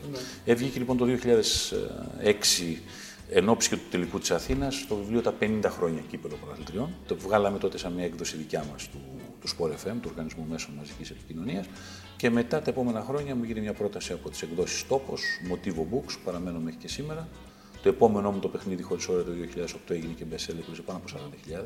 Το 2011 της Κυριακής στα είδωλα που ήταν με τις δικές μου αναμνήσεις και εμπειρίες από το ποδόσφαιρο, δεν ήταν μια σχέση ελληνικού ποδοσφαίρου, ήταν ιστορίες από το ελληνικό ποδόσφαιρο και αυτό πήγε πάρα πολύ καλά. Το 2014 βγήκε το Ιστορίες Μουντιάλ, το οποίο επανεκδόθηκε και το 2018 και έβγαλα και το Ταξίδι στα Αστέρια το 2016 που είναι τα 60 πλέον χρόνια τότε του κυπέλου παρελθόν, πολύ πλέον πιο αναλυτικό, σχεδόν διπλό σε μέγεθος, με πολλές προσωπικές ιστορίες μέσα. Το, το πρώτο μου το 50 χρόνια δεν έβαλα προσωπικές ιστορίες μέσα, θεωρώντας ότι και ποιον ενδιαφέρει, ρε παιδί μου; Ναι. Τι μου συνέβη εμένα μια μέρα ένα μεσημέρι ή με τον Αλέξη που πήγαμε να πάρουμε τα πάσα και μας, μας δώσανε ή που πήγαμε σε λάθος γήπεδο μια μέρα ας πούμε.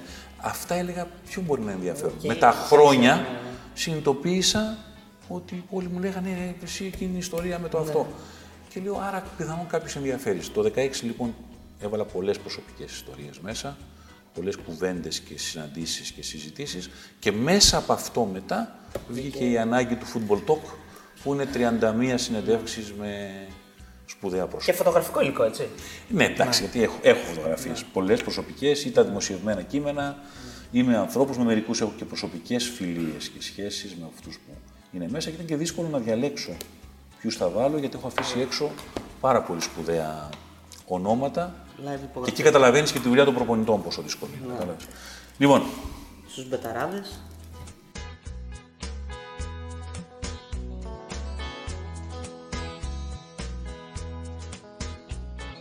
θεωρώ ότι είναι ένα πολύ, α, πολύ αγαπημένο εγχείρημα γιατί μέσα από αυτές τις κουβέντες που είναι όλα τους πολύ σπουδαία ονόματα ε, εγώ έβαλα πρώτο πρώτο βέβαια έναν που σημάδεψε εμένα πολύ στην καριέρα μου, τον Μπρουνό Πεζάολα, έναν Ιταλό προπονητή, Ιταλοργεντίνο. Τον έφερε ο Παναθηναϊκός το 1980, είχε πάρει πρωτάθλημα με τη Φιωρεντίνα το 1969, το τελευταίο της άλλωστε. Κύπελα με την Νάπολη, με την Πολόνια. Ήταν ένας άνθρωπος που ήρθε στην Ελλάδα, ήταν πολύ πιο μπροστά από την εποχή του. Ε, στην Ελλάδα, όπως πάρα πολλούς άλλους, τον πληγώσαμε. Δηλαδή πήρε ένα Παναθηναϊκό σχεδόν διαλυμένο από κάτι εξάρες από τον Ηρακλή και τεσσάρες από τα Γιάννα τα Χριστούγεννα και μέσα σε πέντε μήνες τον είχε φέρει τέσσερις μήνες πρώτος στη βαθμολογία να κοντράρεται στο πιο ενδιαφέρον πιθανώ πρωτάθλημα που ήταν ποτέ στην Ελλάδα, εκείνο που ο Ολυμπιακός πήγε με τον Άρη στον Παράζ Ναι, στο βόλο.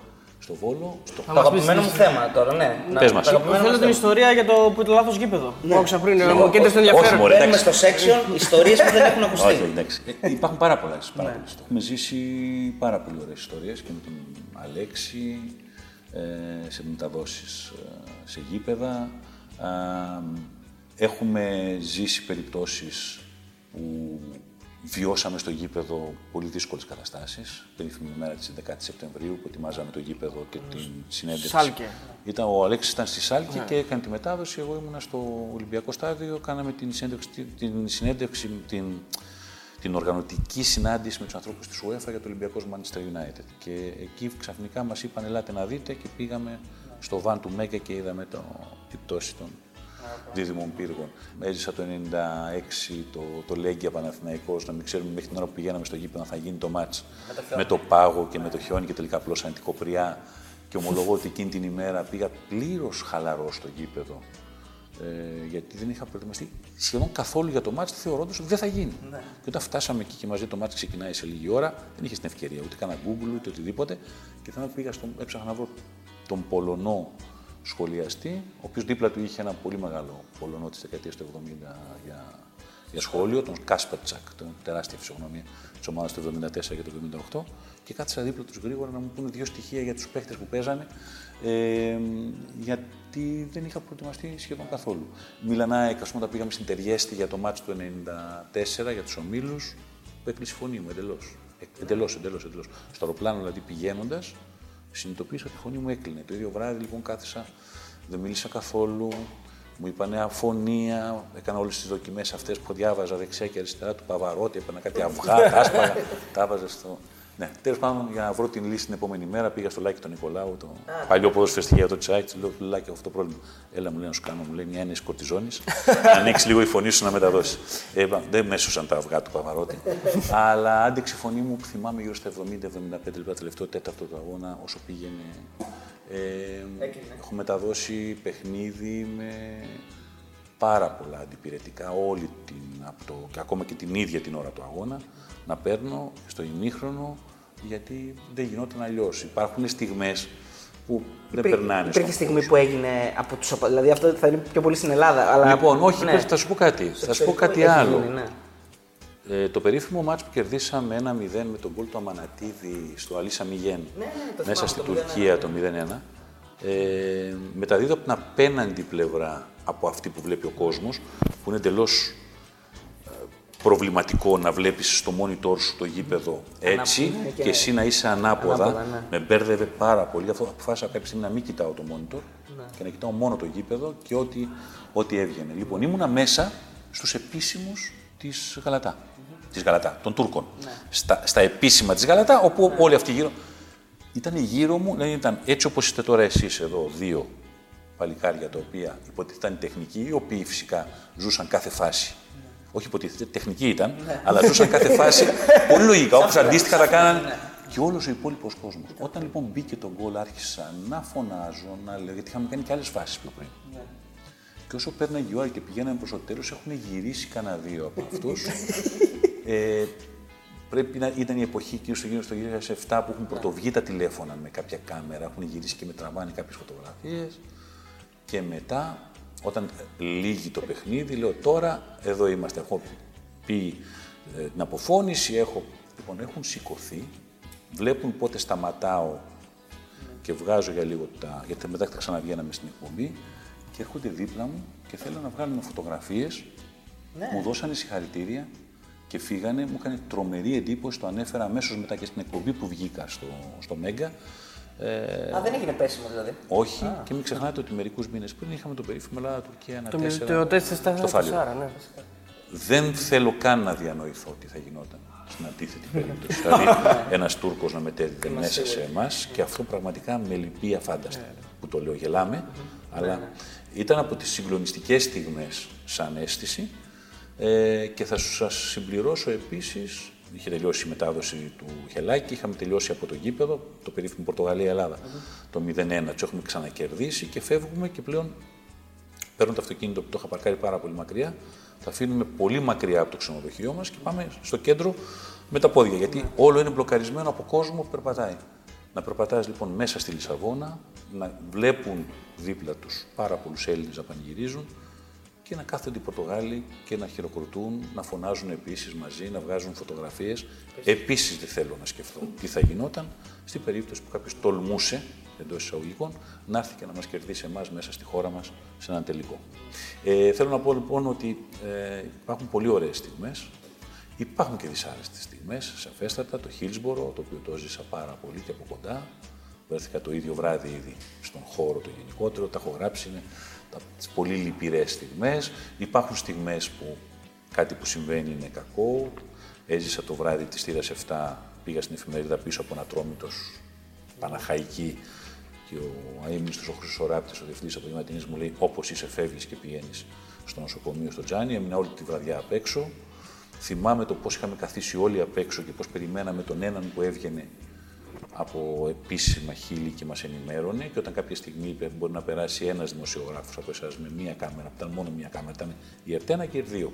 Μία κάμερα και ένας δημοσιογράφος να ενημερώσει και τους υπόλοιπους. Συμφωνήσαμε όλοι και πέρασε μόνο ένας άνθρωπος. Και μετά από αρκετή ώρα, όταν βγήκε και μας είπε κάποια πράγματα, γιατί γράφαμε κάποια πράγματα, ή παίρναμε ένα τηλέφωνο από όποιο περίπτερο βρίσκαμε κοντά, δεν υπήρχαν καν τα καρτοτηλέφωνα, και όταν τέλο πάντων κάποια στιγμή μετά από τρεις ή τέσσερις ώρες, πολύ μέσα στη νύχτα, μας επέτρεψαν να μπούμε και οι υπόλοιποι, μας είπαν μέχρι εδώ, αυτή είναι η χώρη και τα τηρήσαμε ευλαβικά. Και θέλω να το πω με αυτή την έννοια.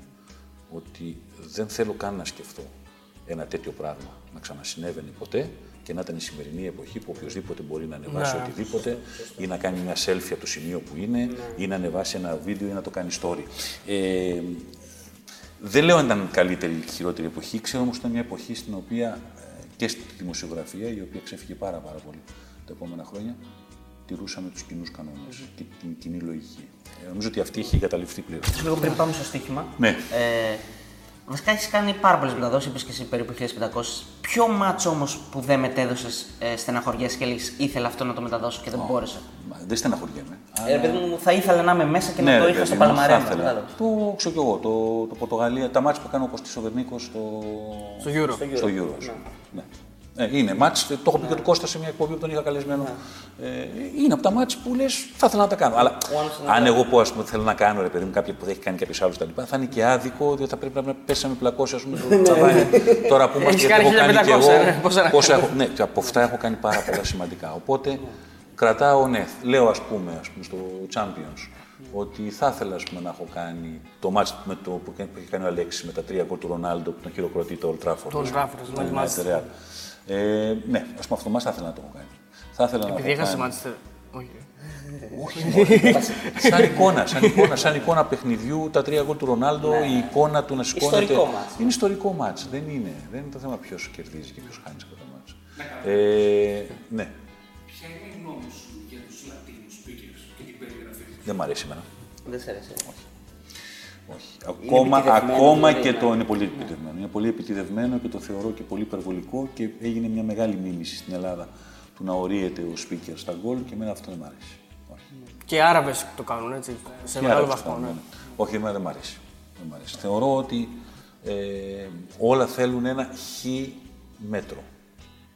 Μή, Μήπως είναι όμως και θέματα περαμένου, δηλαδή εμείς δεν το έχουμε, ενώ αυτοί το έχουν. Ή το κάνουν. Ναι, αυτοί πιθανώς το έχουν αυτοί και το κάνουν και το κάνουν και πολύ εύκολα. Αλλά αυτό δεν σημαίνει ότι πρέπει να το μιμηθούμε εμείς.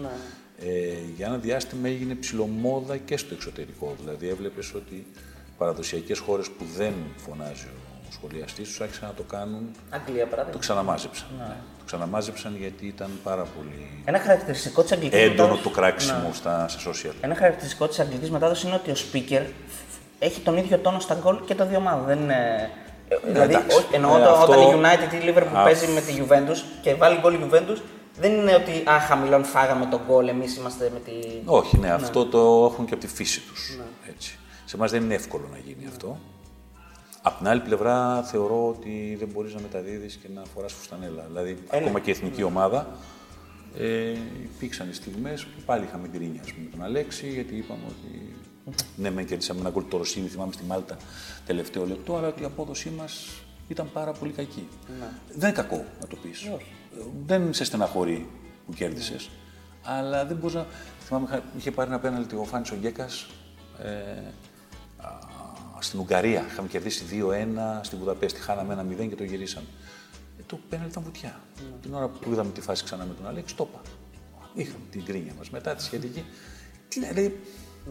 Πρέπει κάποιος να είναι πολύ τυφλός για να μην δει εκείνη την ώρα αυτό που γίνεται. Το ότι είναι ευπρόσδεκτο το γεγονός. Ένα ΑΕΚ Χάρτ, θυμάμαι, είχε δώσει ένα πέναλτι διαιτή, ήταν ένας Ρώσος. Εδώ ευπρόσδεκτο. Παναθηναϊκός Μπαρσελώνα. Η ανατροπή που έγινε στον Κόλκα, ο Μπελάρδο βρίσκει την μπάλα. Το είπα. Γκρίνια επίσης εκείνη την περίοδο. Δεν αλλάζει το γεγονός του ότι το πέναλτι είναι μια χαρά. Ωραία, δώστε εδώ, αλλά μην προσπαθούμε να βγάλουμε τρελό και τον άλλο. Ε, θα γινώσουν με την ίδια ευκολία και θα σου άρεσε πολιτικός ε, δημοσιογράφος, πολιτικός συντάκτης; Όχι, όχι, καθόλου. Ποτέ, ποτέ, ούτε καν πέρασε στο μυαλό μου. Είχα προτάσεις κατά καιρού Ναι, γι' αυτό πολλές και το λέω, ναι. στη τηλεόραση να μετακινηθώ από τις ειδήσεις σε γενικότερα ή σε άλλο στυλ εκπομπών ή σε οτιδήποτε. Γιατί εντάξει, καλός ή κακός, μάλλον κάτι μπορούσα να κάνω καλά στη τηλεόραση και το θέλανε. Ε, δεν το συζήτησα ποτέ. αρνήθηκες όλες, ε. Και παρότι οι προτάσεις, ειδικά κάποιες εποχές στο ξεκίνημα του Μέγκα, οι προτάσεις να κάνω και κάτι άλλο, να κάνω ένα τηλεπαιχνίδι που δεν είχε σχέση με αθλητικά. Ή μια παρουσίαση, ή μια συμμετοχή γενικότερη σε συμπαρουσίαση, η δεκαετία του 90. Ε, τα χρήματα ήταν 4 και 5 φορές περισσότερα από αυτά που έπαιρνες κάνοντας αθλητικά. Δεν μπήκα ποτέ στη διαδικασία, ούτε καν δεύτερης κουβέντας. Δηλαδή, μια το σκέφτηκα και μία είπα όχι. Δεν το μετάνιωσα ποτέ όχι. Γιατί ο Χρήστος γενικά ασχολείται και με site πιο παλιά και γενικά είναι ένας άνθρωπος ο οποίος δεν έχει κρύψει ποτέ ότι ε, παίζει και προτείνει κιόλας σε μάτς. Πώς βλέπεις, Ναι. πώς, ε, τι θα ήθελες να πούμε στον κόσμο για το τρόπο παιχνιδιού, ένα Ο σωστό τρόπος τρόπο. ναι. παιχνιδιού, ο τρόπος παιχνιδιού. Ο τρόπος παιχνιδιού έχει να κάνει με το ότι ο καθένας πρέπει να παίζει αυτό το οποίο μπορεί. Είναι το βασικότερο. Δεύτερον, δεν πρέπει να ποτέ κάποιος να πιστεύει ότι θα πάρει 4-5 παιχνίδια, να τα βάλει όλα μαζί και τα 4-5 παιχνίδια να τον κάνουν πλούσιο 6, 7, 8, διότι συνήθως όσο περισσότερα παιχνίδια βάζεις, τόσες περισσότερες είναι οι πιθανότητες να μην σου έρθει. Το τρίτο και σημαντικότερο είναι να ε, μπορείς να πλησιάσεις, να αναλύσεις αυτό που θέλεις ε, να παίξεις και να δεις μετά, όταν τελειώσει το παιχνίδι, πόσο κοντά έπεσε σε αυτό. Όχι αν ήρθε το αποτέλεσμα που ήθελες. Υπάρχουν μάτια που έχουν επιβεβαιωθεί με γκολ-γκολ στα πρώτα 10 λεπτά και λες ναι το είδα σωστά και υπάρχουν μάτια τα οποία δεν ήρθε ποτέ αυτό το περίφημο γκολ-γκολ και είχαν από 10 ευκαιρίες οι δύο ομάδες. Υπάρχουν μάτια τα οποία δεν υπάρχει φάση και στις καθυστερήσεις ο διαιτητής δίνει ένα πέναλτι και ο τύπος ε, σκοράρει εκτός έδρας και παίρνει την νίκη. Δεν σημαίνει ότι είχες δει καλά το παιχνίδι. Άρα το Τελικά, διάβασμα ουσιαστικά ναι, το παιχνιδιού. αυτό- να το βλέπεις αν αυτό που ή αυτό που κάποιος σου είπε ότι περίπου έτσι θα κυλήσει το μάτς ε, έπεσε μέσα. Αν αυτό συμβαίνει, τότε να προχωρήσεις. Άχαστα που ακούω μερικές φορές, δώσε τρία σίγουρα, αν ξεχνάμε τα τρία σίγουρα.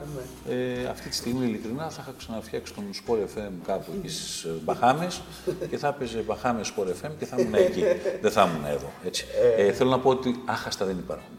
Και ακριβώς επειδή είναι πολύ ωραίο το ποδόσφαιρο να υπάρχουν άχαστα και όχι γιατί μπήκε το στοίχημα στη ζωή μας και χάλασε, γιατί στη ζωή μας μπήκε το 2000 στην Ελλάδα.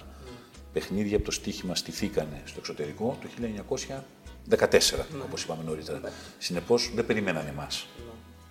Ε, θυμάσαι έτσι κά, κά- κάποιο μεγάλο ταμείο, ε, κάποια, κάποιο Ναι, θυμάμαι. κουβά μεγάλο; Βέβαια, δεν Κουβάδες, καταλάβεις μόνο ταμείο. στο κουβάδες ελληνικό, είναι πολύ. Ε, θυμάμαι ότι είχα δώσει τον Μπάρος για πρώτο σκόρε στο, Μουντια- στο Euro του 2004 με 50 απόδοση, αυτό πάρα πολλοί κόσμος μετά. Θέλω να το είχα παίξει τον εγώ. Χορεμένη Κλώσε ιστορία. για πρώτο σκόρε του Ήθελα Μουντιάλ να το με 20 το 2006. Εκεί μετά, πάρα πολύ μεγάλο διάστημα, μου είχαν έρθει πάρα πολλά δώρα στη σχολή από κόσμο που μου στέλνε από χωριά, κάποια τυριά, κάποια κρασιά και μου λέγανε έπαιξα ξέρω κι εγώ 50 ευρώ και πήρα λεφτά και που δεν είχα πάρει ποτέ σε μακροπρόθεσμο στοίχημα κτλ. Είχαμε πολλά τέτοια και μεγάλες επιτυχίες. Ε, είχα επιτυχία το 2002 πολύ μεγάλη μέσα στο Μουντιάλ. Ό,τι πρότεινα αυτά έπαιζα και αυτά μου είχαν δώσει κάποια αρκετά χρήματα, τα οποία τα δήλωσα κανονικότατα και μετά είχε βγει και η περίφημη λίστα της Κανέλη που ήμουν μέσα και προσπαθούσαν κάποιοι να πούνε «Α, είμαι ή δεν είμαι κτλ. μ, για τον εαυτό τους. Και είχα βγει την ίδια μέρα και είχα πει ναι, φυσικά εγώ είμαι αυτός που λέει μέσα το. Διότι το να πάρω εγώ κάποια στιγμή 15.000 ας πούμε από το στοίχημα επί ένα μήνα, αν με έβλεπε κάποιος τι είχα προτείνει, αν παίζεις 50 ή 100 ευρώ, γιατί μπορούσα αφόσον είχα κάποια κέρδη τις πρώτες μέρες, είχα βγάλει ένα πολύ μεγάλο, το οποίο το δήλωσα κανονικότατα γιατί, γιατί να μην το κάνω. Λοιπόν, Το Μουντιάλ της Κορέας και της Ιαπωνίας. αυτό, το, το Μοντέλο της Κορέας και της Ιαπωνίας. Με είχα πει όλα. Τα, το χ ημίχρονο άσος τελικό της Βραζιλίας. Το Ρονάλντο πρώτο σκόρερ. Πρώτο σκόρερ του παιχνιδιού τρει-τέσσερι φορές το Ρονάλντο. Είχα, μέχρι και το Ρομπέρτο Κάρλος είχα προτείνει ε, για πρώτο σκόρερ στο site της Sport FM σε ένα μάτς με την Κίνα που σκόραρε με φάουλ. Βασισμένος στο ότι χτύπαγε τα φάουλ και παίχτε που χτύπαγαν First- απέναντι. first Ήταν goal, δηλαδή, λογικές για την εποχή που λίγο ξεσφεύγανε, αλλά ε, κάποια από αυτά Εννοείται ήταν ένα Μουντιάλ το οποίο μας ήρθαν και με πολλά πράγματα στραβά. Γι' αυτό και φαινόταν με την Νότιο Κορέα και το την πρεμιέρα, σπρώξιμο και που Σενεγάλη, είχε. έτσι, ναι. Τη Σενεγάλη την, την πρεμιέρα την είχα δώσει. Έχει δύο με τη Γαλλία. Και το οποίο ήταν, σπρώξιμο που έχει ήταν κόρη, η πρώτη πρώτη επιτυχία εκείνη του Μουντιάλ. Θέλω να πω ότι όταν μετά βγήκε λοιπόν η περίφημη λίστα, ε, το θεώρησα αντίθετα μια πολύ μεγάλη διαφήμιση για μένα. Οι περισσότεροι λέγανε όχι, όχι, όχι, όχι. Και βγήκα και έκανα την ίδια μέρα μια δήλωση και λέω βεβαίως, εγώ είμαι. Και αυτό μάλιστα δείχνει ότι αυτά που προτείνω εγώ δεν, δεν είμαι μια καθαρίστρια. Δεν θέλω να πω που ξαφνικά εμφανίστηκε στις λίστες και λέγανε κάποιοι που παίρνανε κάποιοι δηλαδή εν ολίγης και αγοράζανε τα, τα δελτία. Έτσι. Αυτό θέλω να πω. Ναι, ναι, ναι. Η γυναίκα μια χαρά τη δουλειά της έκανε και κάποιος την βρήκε και της είπε: Θες να κάνουμε αυτό κτλ. Αυτό δεν το χρειαζόμουν. Ε, ήταν καλό. Τώρα, κουβάδες όλοι μας έχουν φάει. Ε, Όποιος πει ότι δεν έχει πέσει παντελώς έξω σε κάποια πράγματα, τότε δεν έχει παίξει τύχη. Όχι, πλάκα, πλάκα. Ποιο είναι το αγαπημένο σου Μουντιάλ και δεν θα το ξεχάσει ποτέ. Δηλαδή, ποια διοργάνωση. Κοίτα τι γίνεται. Είναι άδικο τώρα να πούμε ένα. Το 74 είναι το πρώτο που έχουμε εμείς, τα παιδιά της ηλικίας, δηλαδή της δεκαετίας του 60, καλή εικόνα γιατί έδειξε η Ελλάδα πολλά μάτια και σε καλές ώρες. Αλλά θεωρώ το 2006 ότι ήταν ένα εξαιρετικό από κάθε άποψη Μουντιάλ. Ωραία, ωραίο ποδόσφαιρο, Μεγάλη καλά Ιταλία. μάτς, ε, εξαιρετικό οργανωτικά από τους Γερμανούς ε, και μερικά από τα πολύ καλά παιχνίδια των τελευταίων ετών. Συν την ιστορία του Ζιντάν Ναι, στο ναι, τελικό ναι, που ναι. από μόνη της είναι ένα, ένα πράγμα.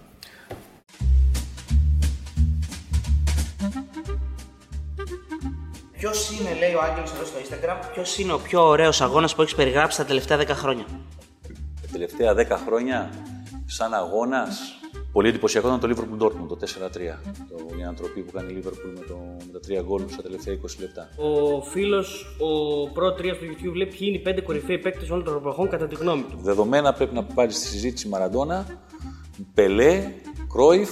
Κρόιφ για μένα κορυφαίος Ευρωπαίος, πολύ μεγάλη διαφορά. Ε, από πλευράς προσφοράς και του ποιος ήταν στο ποδόσφαιρο έτσι. Κριστιανό Ρονάλντο Μέση δεν μπορεί να τους βάλεις επίσης. Νομίζω ότι όταν τελειώσουν την καριέρα τους η συζήτηση θα είναι κάπου εκεί. Ε, και Ζιντάν επίσης δεν μπορεί να λείπει από μια τέτοια κουβέντα. Ο φίλος ο Μανώλης λέει τελικά ήταν μια στιγμή παραφροσύνης, ρωτάει. Και Α, πώς το- προ- Αυτό είναι το τέτοιο. πώς προέκυψε- από τα FIFA είναι αυτά. Ναι, πώς προέκυψε εκεί η συνεργασία και. Με το Pro προέκυψε γιατί μου κάνανε μια πρόταση το 2008 και μου είπαν ότι τους ενδιέφερε γιατί παλιότερα είχα κάνει και το FIFA.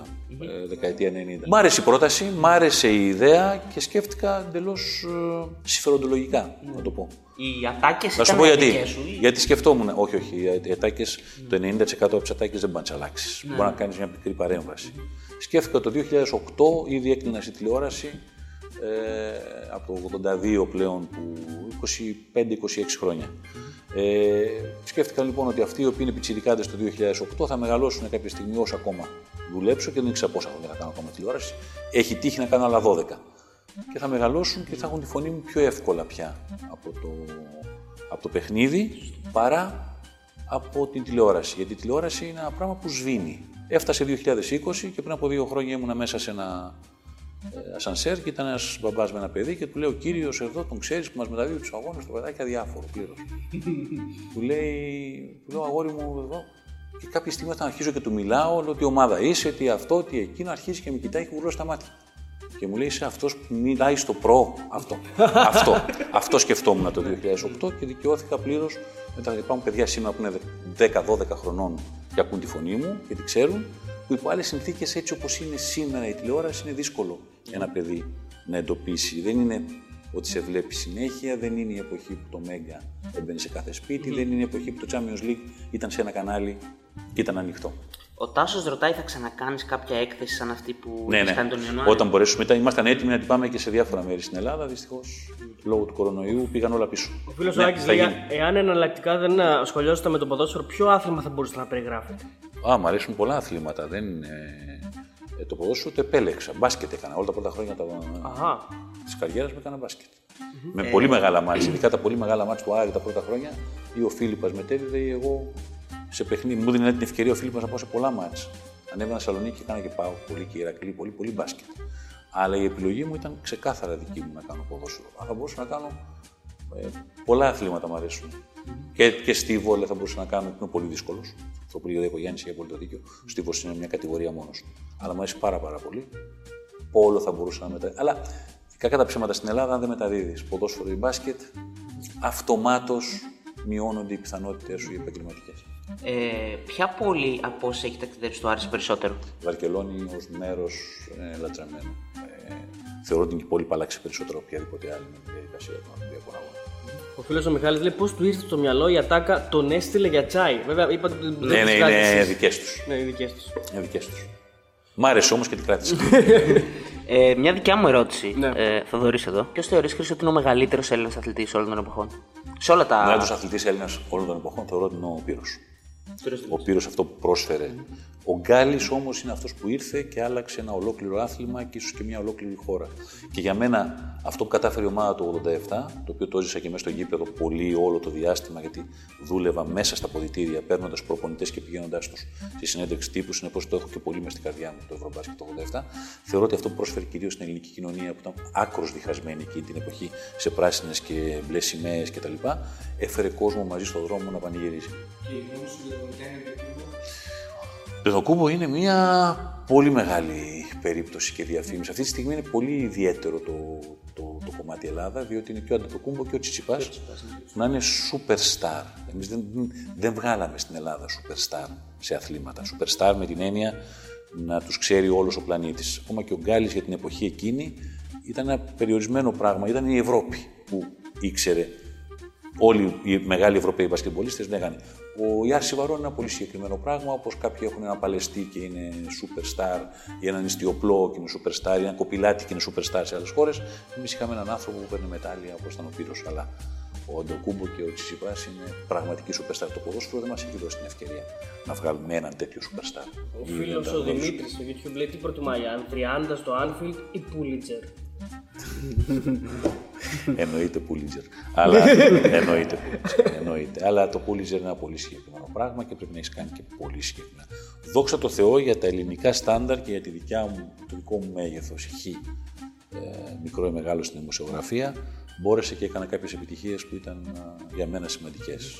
Με περι- μεγαλύτερη από όλες, όταν ε, δεν δίσταζα να δημοσιεύσω και με στήριξε η εφημερίδα το ότι ο Αναστόπουλος χρειαζόταν και άλλα γκολ για να πάρει το χάλκινο παπούτσι το, το 83, ενώ το France Football τον έβγαζε ε, ισόβαθμο με τον Τσάρλι Νίκολας στη Celtic. Ήταν πολύ μεγάλη υπόθεση εκείνη την εποχή να ψάξεις, να βρεις και να αντικρούσεις δύο μεγάλα περιοδικά για το France Football το διοργανώνει. Και δικαιώθηκα πλήρως μιλώντας με τους Σκοτσέζους δημοσιογράφους, με την Σκοτσέζικη Ομοσπονδία, γιατί υπήρχε ένα μάτς Rangers Celtic που είχε διακοπεί και δεν μετρούσαν τα δύο γκολ του, του Νίκολας μέχρι να αποφασίσει τη τύχη του αγώνα η Σκοτσέζικη Ομοσπονδία. Το δημοσιεύσαμε, επιβεβαιώθηκε ενώ διαψεύστηκε πλήρως στην αρχή και ο Αναστόπουλος μπήκε γνωρίζοντας ότι χρειαζόταν γκολ. Του έδωσε ο διαιτητής και παραπάνω πέναλτι εκείνη την ημέρα και τα λοιπά. Το πήρε ο Νικόλα και με πήρε κάποια στιγμή και με ευχαρίστησε μετά από κάποιο διάστημα. Για μένα ήταν μια πολύ μεγάλη υπόθεση γιατί και ήταν πολύ μεγάλη υπόθεση επαναλαμβάνω και της εφημερίδας που μου το στήριξε. Έτσι θα μπορούσε κάλλιστα να μην με εμπιστευτούν ότι είχα τέτοιο πράγμα στα χέρια μου. Γνωριμία με παίκτη προπονητή που σου έχει μείνει, ρωτάει ο Κρυβέ. Ε, Πολλές, αλλά. Βάλα ο Τόμις Λαβίβιτς, ο άνθρωπος που ήρθε στην Ελλάδα και έμεινε τρεις μήνες όλου και όλου στο Παναθηναϊκό. Πήρε τίτλους παντού όπου δούλεψε. Πετυχημένος παντού όπου δούλεψε. Ήθελε να φέρει το 3-5-2 στην Ελλάδα και στις, στους τρεις μήνες ο Γιώργος Παρμογιάννης τον έδιωξε. Είναι από τις περιπτώσεις προπονητών που θεωρώ ότι αν μένανε στην Ελλάδα και επιτυχίες τα κάνανε, ο Παναθηναϊκός δηλαδή στα χέρια του αυτό που είχε πει ο ίδιος ότι αυτό που κάνει Πόρτο εκείνη την εποχή θα τα έκανε ο Παναθηναϊκός, πραγματικά το πιστεύω. Και κατά δεύτερο λόγο ήταν ένας άνθρωπος ο οποίος μόνο εμείς τον πικράναμε, είναι φοβερό. Ο φίλος ο Δημήτρης λέει: Φέτος τελειώνω το σχολείο και θέλω να ακολουθήσω την αθλητικογραφία. Τι πρέπει να κάνω για να αρχίσω τα, τα πρώτα μου βήματα στο χώρο; Να προσπαθήσεις να μπεις στο πανεπιστήμιο, να προσπαθήσεις να διαβάζεις πάρα πολύ, να προσπαθήσεις ε, να διαβάζεις πάρα πολλά βιβλία, να φτιάξεις όσο καλύτερα μπορείς το λεξιλογιό σου, γιατί δεν αρκεί με όλη την ημέρα μας από τηλεόραση και βλέπω κοσμοτέ. που μου λένε κάποιες μανάδες, ή όλη την ημέρα το παιδί διαβάζει αθλητική εφημερίδα. Ε, σε εκείνη την περίπτωση, κακώ τους απαντάω. Δηλαδή, ειλικρινά το λέω. Ε, να προσπαθήσει να μπει στο πανεπιστήμιο και μπαίνοντα στο πανεπιστήμιο μετά μπορεί να κάνει και την εξειδικευμένη σχολή που είμαστε εμείς ή να προσπαθήσει να ακολουθήσει το, το μέλλον. Αλλά πρέπει να προσπαθήσει να μπει πρώτα απ' όλα στο, στις σχολές των ΜΜΕ. Μια τελευταία ερώτηση από μένα Ναι. εδώ και μετά συνεχίζεις. εσύ. Τελικά πώς προφέρεται ο Dirk Κούιτ, τώρα θα το πω εγώ. Κάιτ. Κάουτ. Κάουτ. Κάουτ. Διαβάζετε, αλλά όλα αυτά τα ονόματα, επειδή έχουν τις ιδιαιτερότητες των Βαλώνων Φλαμανδών, άλλως διαβάζουν οι, οι Γαλλόφωνοι, άλλως διαβάζουν οι Φλαμανδόφωνοι, άλλως διαβάζουν οι Βόρειοι, άλλως διαβάζουν οι Σουηδοί. Είναι Χόλαντ τώρα αυτός ή είναι Χάλαντ κτλ. Σε αυτές τις περιπτώσεις, όπως έλεγε και ο Πανούτσος, είναι ο κανόνας του αεροδρομίου. Ο πρώτος που συνάντησε κάποιον είπε το όνομα και μετά πηγαίνουμε όλοι έτσι για να ξεμπερδεύουμε και να μην μπερδεύουμε τον κόσμο. Σε αυτό είναι μια από τις μεγάλες μου διαφωνίες με τον Αλέξη. Ο, πώς- ο Αλέξης δηλαδή τι θεωρεί; Ο Αλέξης, να βρούμε το όνομα Α, πώς ακριβώς. είναι σωστά, πώς είναι σωστά. Ακριβώς πώς ήθελε η μάνα του να τον γράψει εκείνη την ημέρα στο ληξιαρχείο. Ποιον ε, θεωρείς καλύτερο ξένο σχολιαστή αγώνα; που υπάρχουν πολλοί ανάλογα με τις χώρες, παιδιά. Είναι τι αγαπάει ο καθένας. Είμαι προσωπικός μου φίλος. Από το 1986 περιγράψαμε δίπλα-δίπλα το τελικό δυναμό Κιέβου ε, Αθλέτικο Μαδρίτη στη Λιόν του Κυπελούχων, ο Μάρτιν Τάιλερ, ο Άγγλος. Θεωρείται η φωνή του Sky Sports κτλ. Είμαστε και οι μόνοι δύο που έχουμε μείνει και μεταδίδουμε από το 86. Το 86 δηλαδή πλέον όποιοι μεταδίδανε έχουν σταματήσει. Ε, στο Champions League είμαι ο μόνος που μεταδίδει όλες τις χρονιές από τότε που ξεκίνησα να μεταδίδω εγώ, από το 94-95, όχι από το 92-93. Νομίζω ότι, όχι νομίζω, είναι σίγουρο γιατί μου το είχε πει ένα θάνατο από UEFA. Δεν υπάρχει άλλος στις λίστες των τελικών ή οτιδήποτε άλλο που να έχει μείνει. Απλώς εντάξει, ήταν η ηλικία μου τέτοια που μου βοήθαγε. Πόσες γλώσσες μιλάς και θα μπορούσες Α, κάλλιστα κοίτα. να κάνεις και μετάδοση σε άλλη γλώσσα; Όχι. Όχι έτσι. Όχι. Παρότι τα αγγλικά μου είναι πάρα πολύ, πάρα πολύ καλά και λόγω της οικογένειάς μου και λόγω της πρώην σύζυγου μου που έφυγε πέρσι από τη ζωή, τον Αγγλίδα και, το, και των παιδιών μου κτλ. Τα, τα αγγλικά μου είναι πάρα πολύ καλά, αλλά όχι για να μεταδώσω σε άλλη γλώσσα. Όχι, Ιταλικά μιλάω επίσης καλά.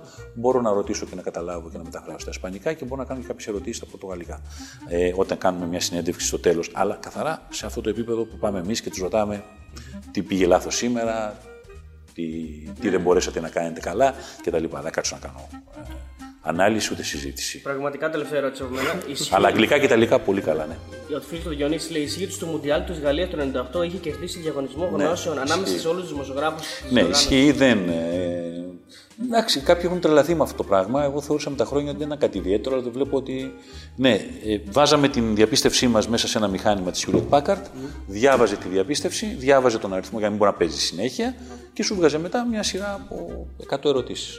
Ε, και τελικά κέρδισα. Ήμουν εγώ πρώτος, ένας Ούγκρο δεύτερος και ένας από τη Χιλή τρίτος. Αλλά κέρδισα με πολύ μεγάλη διαφορά. Νομίζω κάπου 97 ήταν οι δικές μου απαντήσεις. Σε 100. δηλαδή. 80 κάτι ο επόμενος και νομίζω 79 και μετά. Και τα ανακοινώσαν και τα βάλανε στο, στο κέντρο τύπου και λέγανε και φωνάζαν από τα μεγάφωνα. Και ήρθε ο Παύλος Παπαδημητρίου και μου λέει: «Ρε, Σε σε φωνάζουν τόση ώρα, δεν έχεις δει ότι έχεις κερδίσει; και λέω: Όχι. Και πήγα, το τραβήξαμε και τις φωτογραφίες, το βάλαμε στο. Το, στο, τότε στην- η διαπίστευσή μου έλεγε Clever Media Ελλάς που ήταν η εταιρεία που βγάζει το Sportime. Και έτσι βγάλαμε το, από το τοίχο το, τη φωτογραφία και το στείλαμε πίσω κτλ. Ναι, πάντως ήταν, ήταν ε, κάτι πολύ σημαντικό τελικά. Όπως το- είχαμε πάρει μέρος 1100 τόσοι διαπιστευμένοι με βάση τον αριθμό που βγάζε το 1130 κάτι τέτοιο. Κάνω μία ερώτηση που δεν, ε, δεν την σχολιάσαμε καθόλου για το ποιον είχες εσύ ως είδωλο όταν ξεκινούσε. Ήταν προφανώς ο Γιάννης ο Η Διακογιάννη. δουλειά μας ο Διακογιάννης. Ο Διακογιάννης ήταν για όλα τα παιδιά της δικιάς μας ηλικίας, ήταν η φωνή που μας ταξίδευε παντού. Ήταν κάτι διαφορετικό, ήταν πολύ κοσμοπολίτικο, το καταλάβαινες, άλλες καταβολές του από τη Γαλλία, ε, αλλά μας μετέφερε σε πολύ ιδιαίτερα πράγματα, έλεγε πολύ ιδιαίτερα πράγματα. Ναι, επαγγελματικά ήταν ο, ο Γιάννης όταν ξεκινάγαμε. Αλλά ο άνθρωπος που ξεκίνησε τη δουλειά δίπλα του, τον Αντρέα Σομπόμη, συγχωρεμένος και αυτός, δυστυχώς. Ο Χρήστος Οράπτης με βοήθησε πάρα πολύ και ο Νίκος Κατσαρός που μου έδωσε τις ευκαιρίες μου, τις ραδιοφωνικές και τις τηλεοπτικές. Γιατί ωραία όλα τα υπόλοιπα που λέμε, αλλά αν κάποιος δεν σου δώσει την ευκαιρία, θα μείνεις να προσπαθεί. Ε, να κλείσω με την τελευταία ερώτηση. Να δούμε ποιον θα χρήσει ο Χρήστος. Ρωτάω εκβέ, ποιος πιστεύετε ότι θα ήταν καλύτερος speaker, ο Τέο ή ο Αριστοτέλης; Τώρα μας βάζεις δύσκολα. Θα κάνετε ένα ωραίο δίδυμο. Σπυρόπουλος στον Ωραία, έτσι, Τριακό. αυτό, αυτό. Θα κάνετε ένα ωραίο δίδυμο, θα μιλάσετε το τι θα κάνει ο καθένας και θα είστε μαζί. Ωραία. Χρήστο, ευχαριστούμε πάρα πολύ για είστε την καλά. προξενία για όλα. Ελπίζω να πέρασε καλά. και Πέρασα να- πάρα πολύ ωραία.